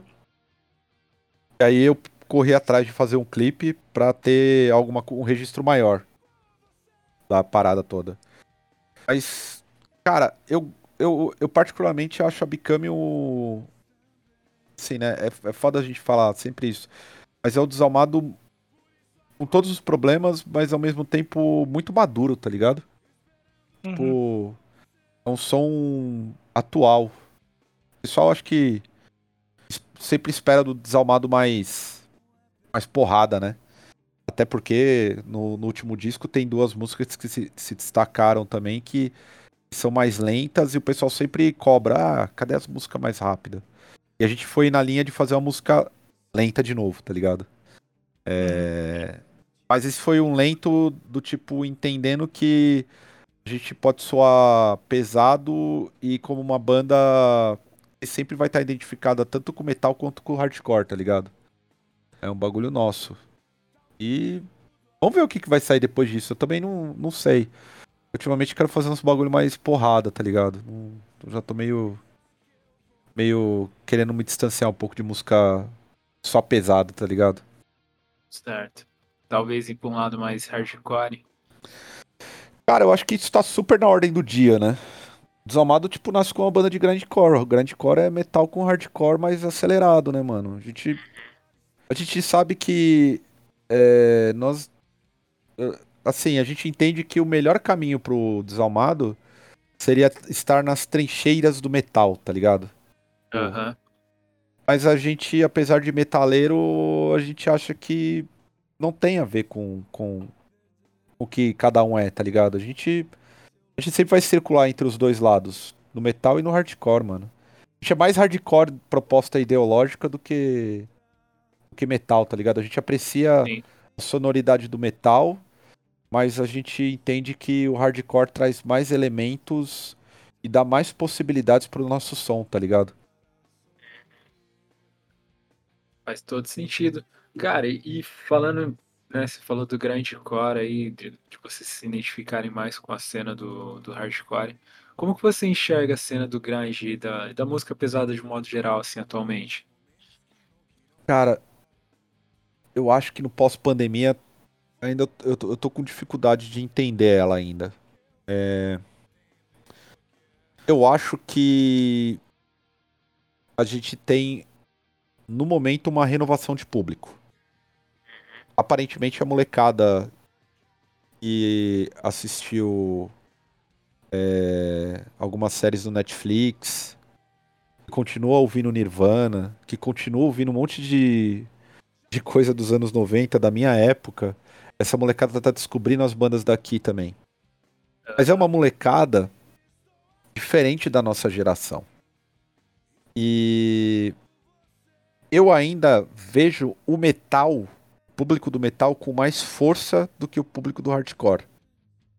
É, uhum. O público do hardcore ele tem o lance da politização em um, uma medida leve, tá? Não, antes eu tinha meio que achava que o pessoal do hardcore era bem politizado, hoje eu já não penso mais nisso.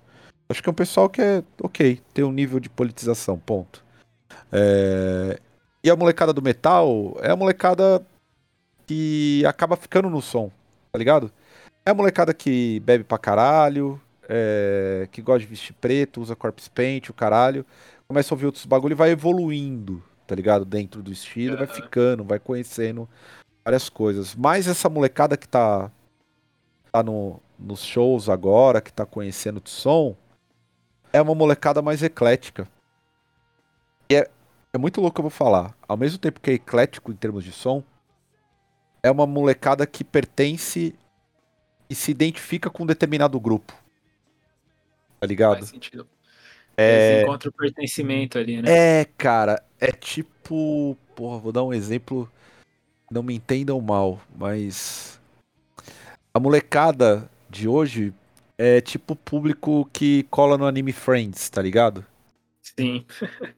E eu não, não, não, tô falando na maldade, porque é um público muito Uhum. específico mesmo. Eu tô dizendo uma E é um molecada público mesmo, fiel, né, cara? É, eu não tô falando de jovem. O jovem já tem mais de 20 Sim. anos. Eu tô falando da molecada, tipo, 17, 15 anos, assim. É um outro contexto. Eu acho que diminuiu. Eu, tô, eu digo isso assim. Pra, pra quem toca. É uma molecada que não tem dinheiro. Que, que tá no metal porque não tem dinheiro. Aí elas só vão em show de graça. Tá ligado? O, a economia do país não favorece. É uma molecada que tá atrás de, de, de show de graça, porque eles não têm grana. Os shows que pedem grana, é, o público mais velho não vai mais em show. Tipo, três anos atrás eu olhava pro público do Desalmado, era só tiozinho, mano. Hoje eu já vejo a molecada. Mas é uma quantidade menor, tá ligado? Então eu vejo isso não só no Desalmado. tô- eu acompanho o relato de vários amigos e amigas que tocam em bandas. A gente tem um momento de transição. Ainda não dá pra definir muito bem o que é, mas eu tenho visto que há uma molecada chegando no metal muito por influência do Netflix e o caralho, né? Essa molecada eu não sei se vai ficar, mas é uma molecada que tá chegando. Eu achei que não ia chegar. É, querendo ou não, essas séries não estão fazendo o trabalho delas, né? Colocando essas músicas, tipo Metallica, Nirvana e afins, assim, em evidência novamente, né? É, é uma- é essas séries contribuiu assim pra ter essas gerações é, mais elas só que assim é, é muito louco. A gente tava falando lá atrás, né? Como cada um chegou no death metal, por exemplo. Não é uma molecada em, em grande medida que gosta de metal extremo, é uma molecada genérica Sim. que gosta de metal, gosta de ficar doidinho no, no show, gosta de se vestir agressivamente, gosta de, de ouvir um rock doido, tá ligado? Mas não. Ainda não, não adentrou na- nas tetas do capeta, literalmente, tá ligado? Isso ainda não chegou, mano.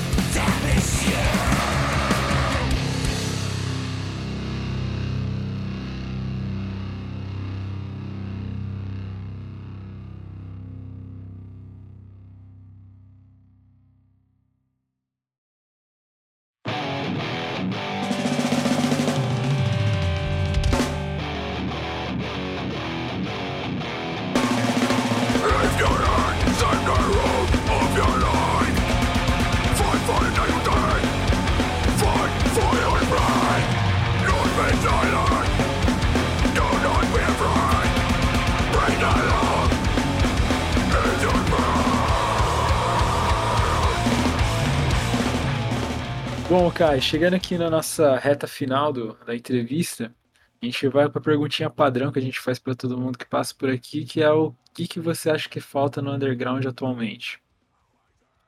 Cara, porra, aí eu posso ficar carregado, hein?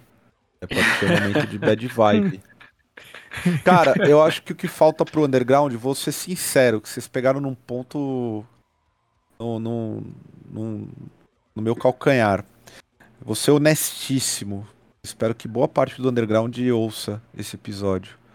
O que falta no underground é é trabalhar de forma mais coletiva, parar de querer comer o outro vivo, a banda do amigo do lado, é, parar de deduzir coisa que não existe e fazer mais as coisas acontecerem e tratar de querer derrubar menos os outros.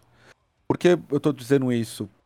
Porque no meu, no meu convívio recente, me deparando com vários meios do underground, eu percebi que o trabalho boa parte das pessoas fazem, eu até entendo porque é um lugar muito egóico, é de derrubar o outro. Então, quando você ouvir da boca de qualquer um que é preciso se unir mais, tome cuidado, porque normalmente quem fala muito em união é aquele que não faz nada pra unir. Acho que o pessoal tá muito fechado em derrubar uns aos outros.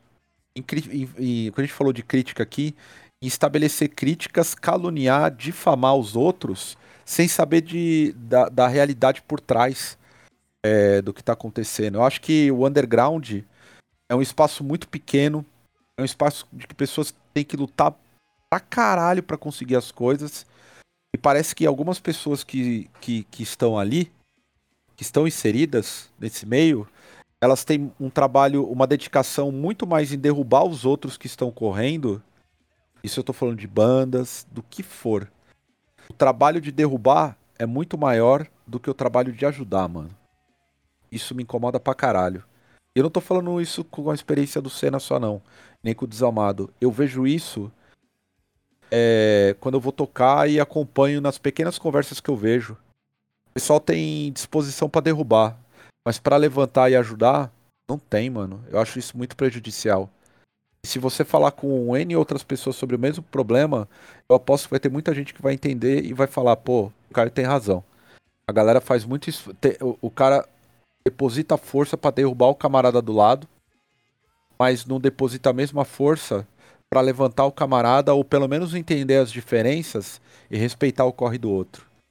É isso que eu hum. acho, tá ligado? Cara, eu acho que você resumiu, tipo, quase que perfeitamente a parada, assim, tá é, ligado? Também acho que foi bem pontual e bem certeiro. Eu tava. Porque... Fala aí, fala, fala aí, mano. É que, eu, é, é que eu presenciei algumas coisas recentemente que me, me fizeram concluir isso, tá ligado? Tipo, uhum. porra, pessoal. Parece que. Sabe aquele meme pra criticar tem uma fila gigante? E aí pra ajudar não tem ninguém? Uhum. É meio isso, é até óbvio, cara, mas é, eu acho chato, velho. Ninguém ganha nada com isso, mano. Sim. É uma coisa que a gente vê, tipo, muita gente falar, assim, aqui também, né? É que, tipo, vê que a cena tá dando uma, uma melhorada, porque agora tem muita banda que tá entendendo também que pode existir, tipo, rolê, entre aspas, misto, assim, né? sem rolar treta, porque antigamente se ia colocar, sei lá, uma banda de metal mais puxado com a banda de hardcore, dava aquela treta de um ficar criticando o som do outro, e sabe como? Não aproveitar o rolê, eu não vou porque tal banda vai estar tá lá, e esse rolê não é um rolê de verdade, blá, blá, blá, blá. Toda aquela parada que a gente já sabe como funcionava, né? Hoje em dia você já consegue ter, tipo, uns rolê mais aberto, que, tipo, consegue atingir várias, vários públicos, e que a galera tá mais receptivo também a essa, a essa, tipo, diferenciação, não sei se é a palavra certa, essa versatilidade de, de, de estilos, enfim. Eu acho que muita gente tá, tá percebendo isso ao mesmo então tem muita banda que tá assim disposta a se ajudar, né? Tipo, pô, então vamos fazer a gente um rolê aqui, mano, vamos juntar nossas bandas, vamos fazer um rolê e é isso e pá. Ao mesmo tempo que tem gente que vem, tipo, fala, pô, cara, tá faltando união no rolê, as bandas acham que é só elas por elas, bababá, a gente tenta ajudar, não sei o quê. Aí você vai ver, tipo, pô, chama o cara pra dar uma mão pra um. Vamos fazer um rolê nosso, então. Cara, não, porque, pô, minha banda é isso, minha banda é aquilo, tá ligado? Então eu acho que, tipo, cara, foi muito, tipo, no alvo, assim, sabe? Tipo, o tiro perfeito no, no arco e flecha, saca? Uhum. Eu, eu acho triste, cara, mas isso não é uma exclusividade nossa, tá ligado? Porra, eu acho que isso, é, esse é o problema do mundo artístico, tá ligado? No geral, uhum. a gente uhum. trabalha com arte, mano. E, e eu acho que as pessoas eu, eu sou o cara que, desde o início, por, por exemplo, do Senna, eu sempre falo que eu, eu não, não sou. Não, não me venham com papo de união da cena. Tipo, não me venham, tá ligado? É, eu, eu, sempre falei disso. Tipo, não me venham, porque eu, se depender de eu levantar essa bandeira aí, tá todo mundo fudido. Mas não, não, não é no sentido da maldade, tá ligado? Sim, sim. É porque eu não, não sou demagogo, mano. Tá ligado? Tipo, é assim, ó. Você tem seu corre, respeite seu corre que eu puder ajudar, eu vou ajudar, dentro das minhas possibilidades. Mas tem uma coisa que eu percebi em alguém. E, e, e para mim foi difícil, cara. Eu tô falando. Isso que eu disse, que era um calcanhar, é, era um bagulho assim que pega no meu calcanhar. Eu sou uma pessoa muito besta, apesar de, tipo, o pessoal achar que eu sou. Eu sou quietão mesmo, meio, bem na minha, cara. Mas assim, eu nunca fui de ver maldade nenhuma. E o que eu Tô percebi, tá ligado? É que uhum. no pouco Porra, a galera cresce o, cresce o zóio e vai numa inveja assim, mano. Não faz o menor sentido. E a galera é maldosa. Isso é foda. E aí não é uma questão do Caio. Eu percebi que é em vários meios assim. Esses nossos, Uhum. tá ligado? É tipo, a parada é muito pequena. E o que eu. o- o- resumidamente é. Porra, já que tudo é uma bosta, ninguém presta, todo mundo é ruim. Só o gringo que vem, vem tocar com a banda de- dele e praticamente te ignora é bom, tá ligado? Já que Aham. todo mundo é um, é um- é um bando de Zé Ruela, faz alguma coisa pra melhorar pelo menos o meio que você faz parte e para um pouco de atrasar o rolê dos outros. Só isso. Ou simplesmente abre mão. Ah, não quero ser parte, tá ligado? Ah, vou, vou babar ovo pra gringo. Porque aí o cara não tem convívio, tá ligado? É foda, mano. Foda. É, pontuado. É o que a gente menciona aqui, né? Quando a galera entender que se a gente, tipo, se ajudar, a gente levanta o rolê inteiro junto, saca? E não ficar dependendo que uma pessoa, tipo, porra, uma banda, vamos lá, o Desalmado, pô, o Desal- Tem um Desalmado. porta-voz, né? É, tem um porta-voz, tem nome, não sei o quê. Então, quando eles conseguirem melhorar a cena, a gente vai lá, tá ligado? Porque eles estão lutando pelo rolê, eles têm mais importância, eles têm mais visibilidade, então só eles conseguem. Quando a galera entender que cada pedrinha que uma banda pequena conseguir levantar pra dar uma mão pra outra banda, sabe, tipo, menor ou às vezes maior, do mesmo, sabe, enfim, cada um tentar, tipo, literalmente fortalecer o outro, cara. Mano, vira uma corrente, tá ligado? Só que, tipo, uma corrente sem um elo, moiou, né? É, então, eu. Cara, eu tenho. Não sei se vocês gostam de choque de cultura. Sim. Tá. Eu não, não Não, o Luiz não, Luiz não curte muito. Eu. Cara, tem um episódio do Choque do de Cultura. Eu não lembro qual que é. Mas assim. Eu entendi com o tempo, depois de refletir muito e apanhar muito. Que o Renan fala do Prembaba. E ele fala que a vantagem do Prembaba, não sei se vocês sabem quem é o Prembaba. É um guru desses Hum. guru malandro. É... Eu, o Premba, eu, inclusive, eu pareço o Prembaba, velho. Se eu ficasse mais velho, eu sou tipo o Prembaba, mano. Mas assim, o, o Prembaba, ele, o Renan pega uma frase assim que é pare de reclamar, tá ligado? Eu acho que a galera tinha que parar de reclamar, porque a reclamação da galera no nosso meio é pra derrubar os outros, mano. Não é crítica construtiva, não. É tirar coisa do cu, é o datacu e derrubar os outros. Pô, vai construir, mano. A gente precisa- Vamos resumir? A gente precisa construir. Construir coisas ao invés de destruir, mano. A gente, nos últimos tempos, só tá tratando de destruir tudo. E isso não é saudável, não. Sim. Exatamente. Na gana de tentar fortalecer, de, de esperar que os outros fortaleçam a gente que tá destruindo Pois é, também, de mano. certa forma, né? Pois é. É loucura isso aí. Muito bom.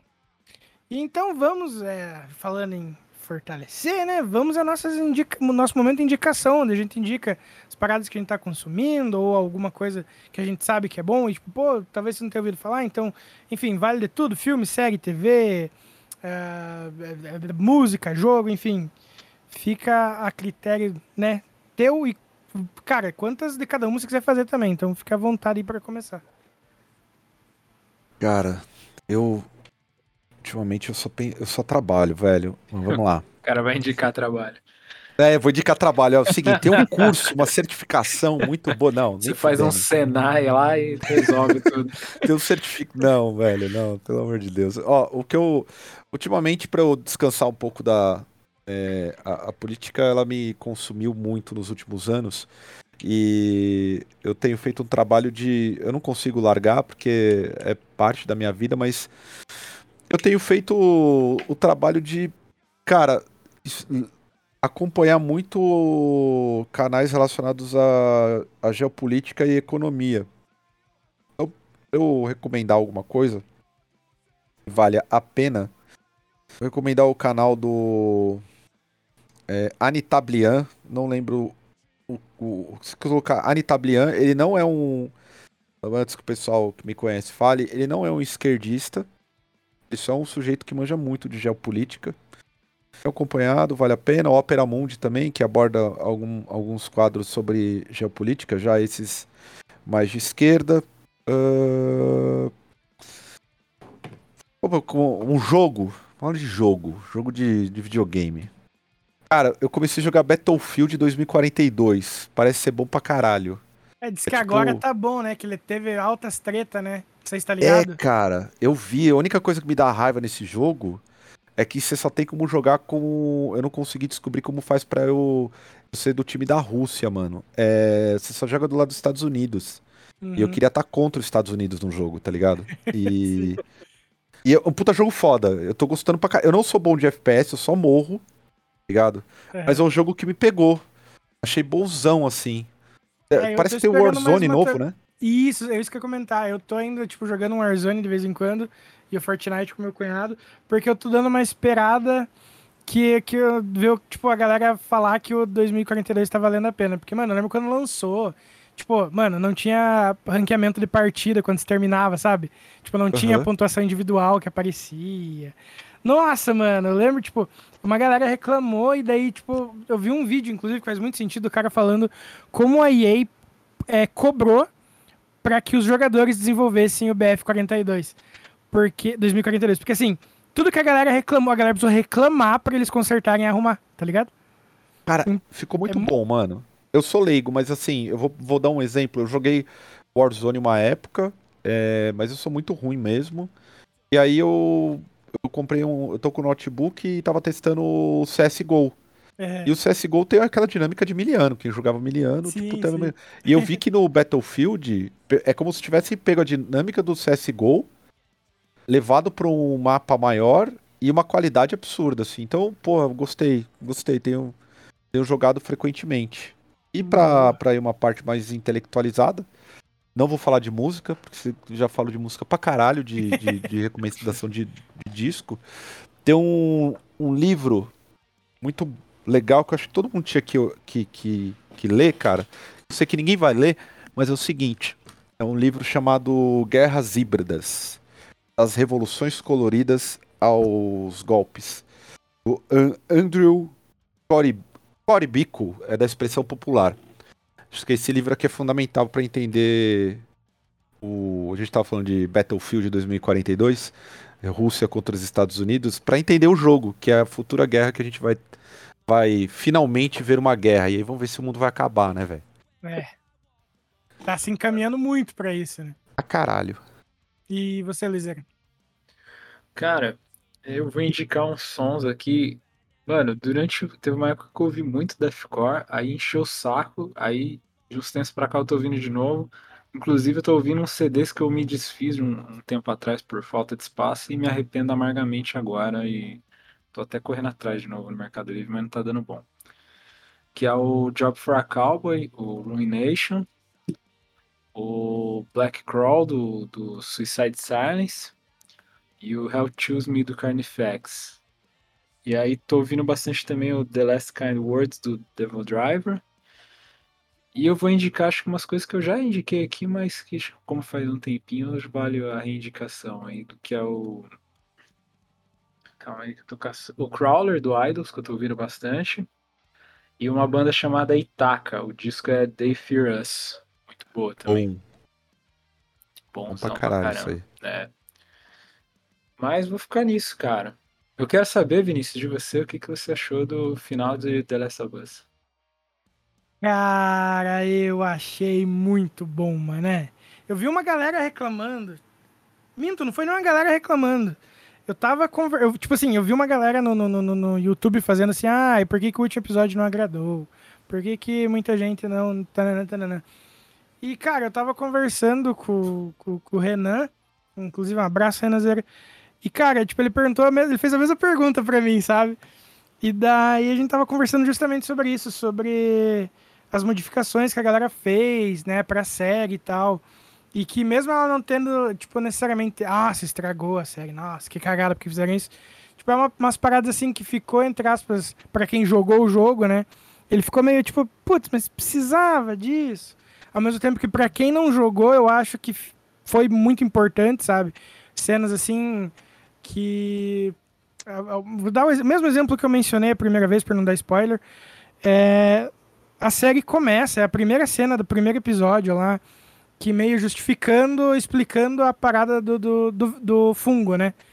Que, cara, Assim, eu só fui jogando na primeira vez que eu joguei a, o The Last of Us.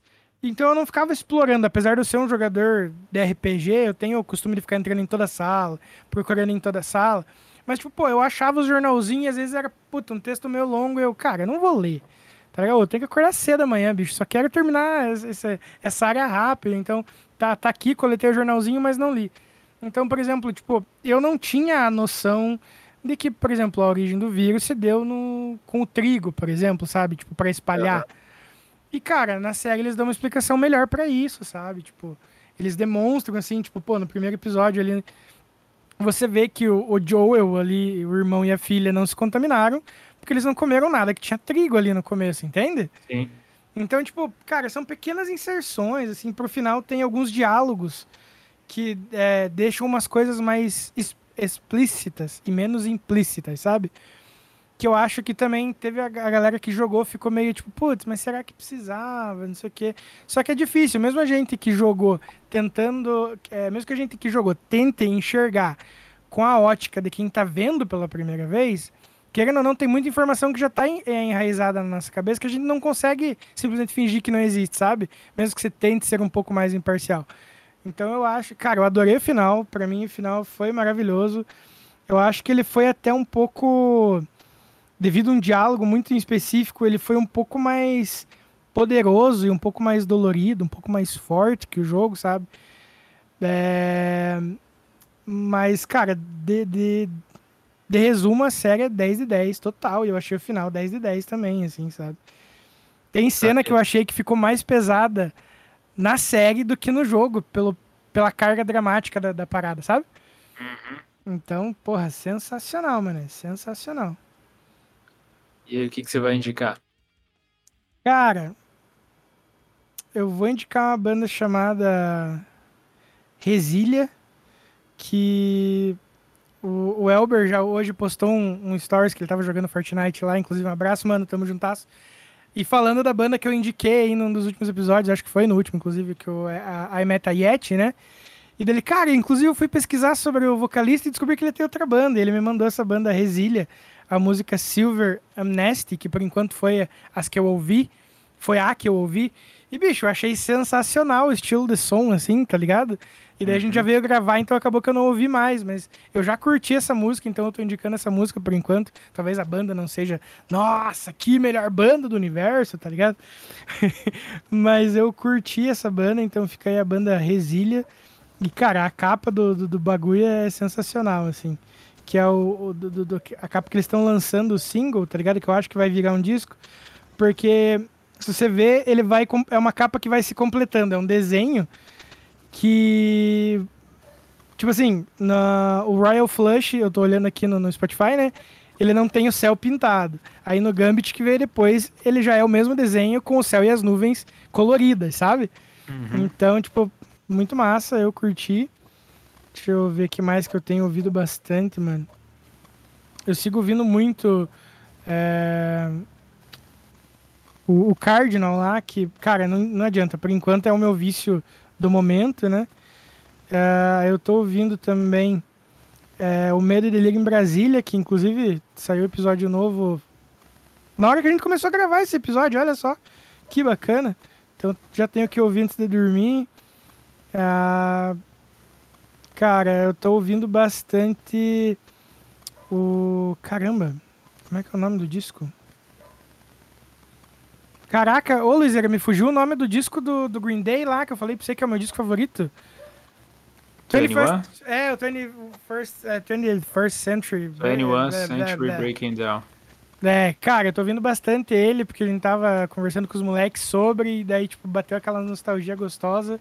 E eu tinha esquecido como esse disco é, era bom, assim. É o meu favorito do Green Day, mas, tipo, cara, eu acho que ele passou muito bem no, no teste do tempo aí, pra mim, pelo menos, tá ligado? Uhum. Cara, de jogo, tem no, no, no Game Pass. e pra mim tá sendo uma terapia jogar um jogo chamado Power Wash Simulator. Que assim, o cara te dá uma casa muito suja, uma VAP na mão e limpa aí, meu irmão. Que viagem, tá ligado? cara. E, cara, tipo, às vezes eu tô editando o podcast e eu não consigo editar o podcast se eu não tiver também prestando atenção em alguma outra coisa pra ocupar a minha visão, tá ligado? Porque, daí eu não, porque daí eu fico olhando assim, tipo, por exemplo, ah, meu celular que apitou o, M, o MSN. WhatsApp. Eu vou olhar pro WhatsApp e eu vou me desconcentrar. Então eu tenho que pegar uma coisa que eu não pense. Então, cara, isso aqui eu aperto um botão pra ele ligar a VAP e fico andando pra cima e pra baixo pra ir lavando. Acabou, é isso. Eu não preciso pensar e, não, e tipo, me ajuda a concentrar, sabe? Aham. Então eu vou indicar esse joguinho porque eu achei muito do caramba a ideia. Ok. E vou indicar um jogo que eu finalmente consegui jogar. Que, cara, é bacana também, a mesma ideia de uma mini terapia aí, é divertido, entretém, você não vê o tempo passar. Que é o House Flipper, que também tá no Game Pass. Que, cara, é tipo aquela série Irmãos à Obra, saca? Uhum. É meio que a mesma pegada, assim. E daí eu vi que ia sair o. Foi anunciado a continuação, né? O House Flipper 2. Eu vi que tava no Game Pass, eu falei, putz, então acho que tá na hora de eu jogar o, o coisa. E eu achei do caramba que ele tem umas fases referência, sabe? Tipo, pra você arrumar a casa que é o quarto do Silent Hill 4, por exemplo. Sabe? Umas paradas assim. Aham. Mano, achei muito da hora, muito da hora. Então tô curtindo esses joguinhos aí. Tô... E, cara, assistindo eu não, não tô assistindo nada. Eu assisti, eu até mencionei uns quatro episódios atrás, que eu maratonei a primeira temporada do The Vox, Legend of Vox Machina na, na Amazon Prime Video. Mas não comecei a segunda temporada ainda, que já tem inteira, e daqui uns tempos acho que começa a terceira, uma parada assim. Então acho que foi a última coisa que eu assisti, assim, além de The Last of Us. E acho que é isso, Luiz. Fechou então. Bom, mas é isso então, rapaziada. Estamos chegando ao final aqui do, do nosso podcast entrevista. Pô, um papo sensacional aí com o Caio. Então, Caio, queria agradecer novamente você ter topado gravar com a gente, ter vindo aqui trocar essa ideia, foi muito foda mesmo. E queria reforçar que as portas do Podcore estão abertas, então sempre que quiser voltar, sempre que precisar de ajuda para divulgar algum evento ou algum lançamento do, do Desalmado, conta com a gente aí, tamo aí pra gente ir se ajudando aí. Porra, massa, agradeço aí pra caralho vocês. É... Foi legal mesmo o convite, ficou muito lisonjeado. É, tomara que a gente faça uns trampos juntos aí, né? Pô, Tipo, com certeza. é um ajudando o outro e vamos que vamos. Tô meio devagar com, com os lances do Senna, mas é, a gente tenta se ajudar aí, fazer algumas participações, pensar em umas outras paradas, vocês vão pra lá também. E vamos que vamos, caras. Brigadão aí. E é nóis. É, Tamo junto, mano. Pô, demorou. Vai ser demais. Tamo juntasso. E brigadão aí também você, Vini, por mais uma gravinha de sucesso aí. Ah, mano, eu repito e vou ser chato e repetitivo, porque eu vou falar de novo a mesma coisa de sempre, mas é porque é verdade, tá ligado? É para mim, é, eu que agradeço de estar aqui, mano. Tipo, de- ainda mais depois que a gente começou a ver como até que a gente que ele falou, né, que o, o, o projeto ele não é eterno. Então eu passei a aproveitar muito mais cada gravação e já era do caralho gravar com gente que a gente admira, tá ligado? Que a gente curta o trampo. E, cara, então eu que agradeço do fundo do coração, tamo juntasso. E vamos que vamos, mano. Enquanto tiver lenha pra queimar, nós estamos aí curtindo e conhecendo gente incrível e fazendo novas amizades de- de- de- com gente bacana, assim, tá ligado? Certíssimo. E onde o pessoal consegue ouvir nosso podcast? A galera pode ouvir o nosso podcast no Spotify, no Deezer, no Google Podcast, no Breaker, no Castbox, no Radio Public. E eu ia dizer no feed do Anchor, mas o feed do Anchor não existe mais, porque agora ele é Spotify para podcast. Podcasters. ah, então é isso. Dá pra encontrar a gente aí. E você também pode encontrar a gente no nosso grupo do Telegram lá. Volta e meia a gente tá trocando ideia, a gente tem uma comunidade muito bacana lá, então. É, tem mais gente lá que eu. Putz, eu devia- não devia nem ter citado nomes. Eu vou censurar os nomes. É, a galera vive colocando lá pré-save, né? Tipo, de coisa que ainda tá pra sair, ou saiu o lançamento, manda lá link, e assim a gente vai compartilhando música, banda, conhecendo coisa. E é também uma forma que a gente encontrou também, de mesmo que uma pequena parcela e quase como um grão de areia, de fortalecer a cena também, né? Boa. Mas é isso então. A gente se vê aí no próximo episódio, na próxima semana. Um abraço pra geral aí, todo mundo se cuidem. Valeu, falou. Valeu!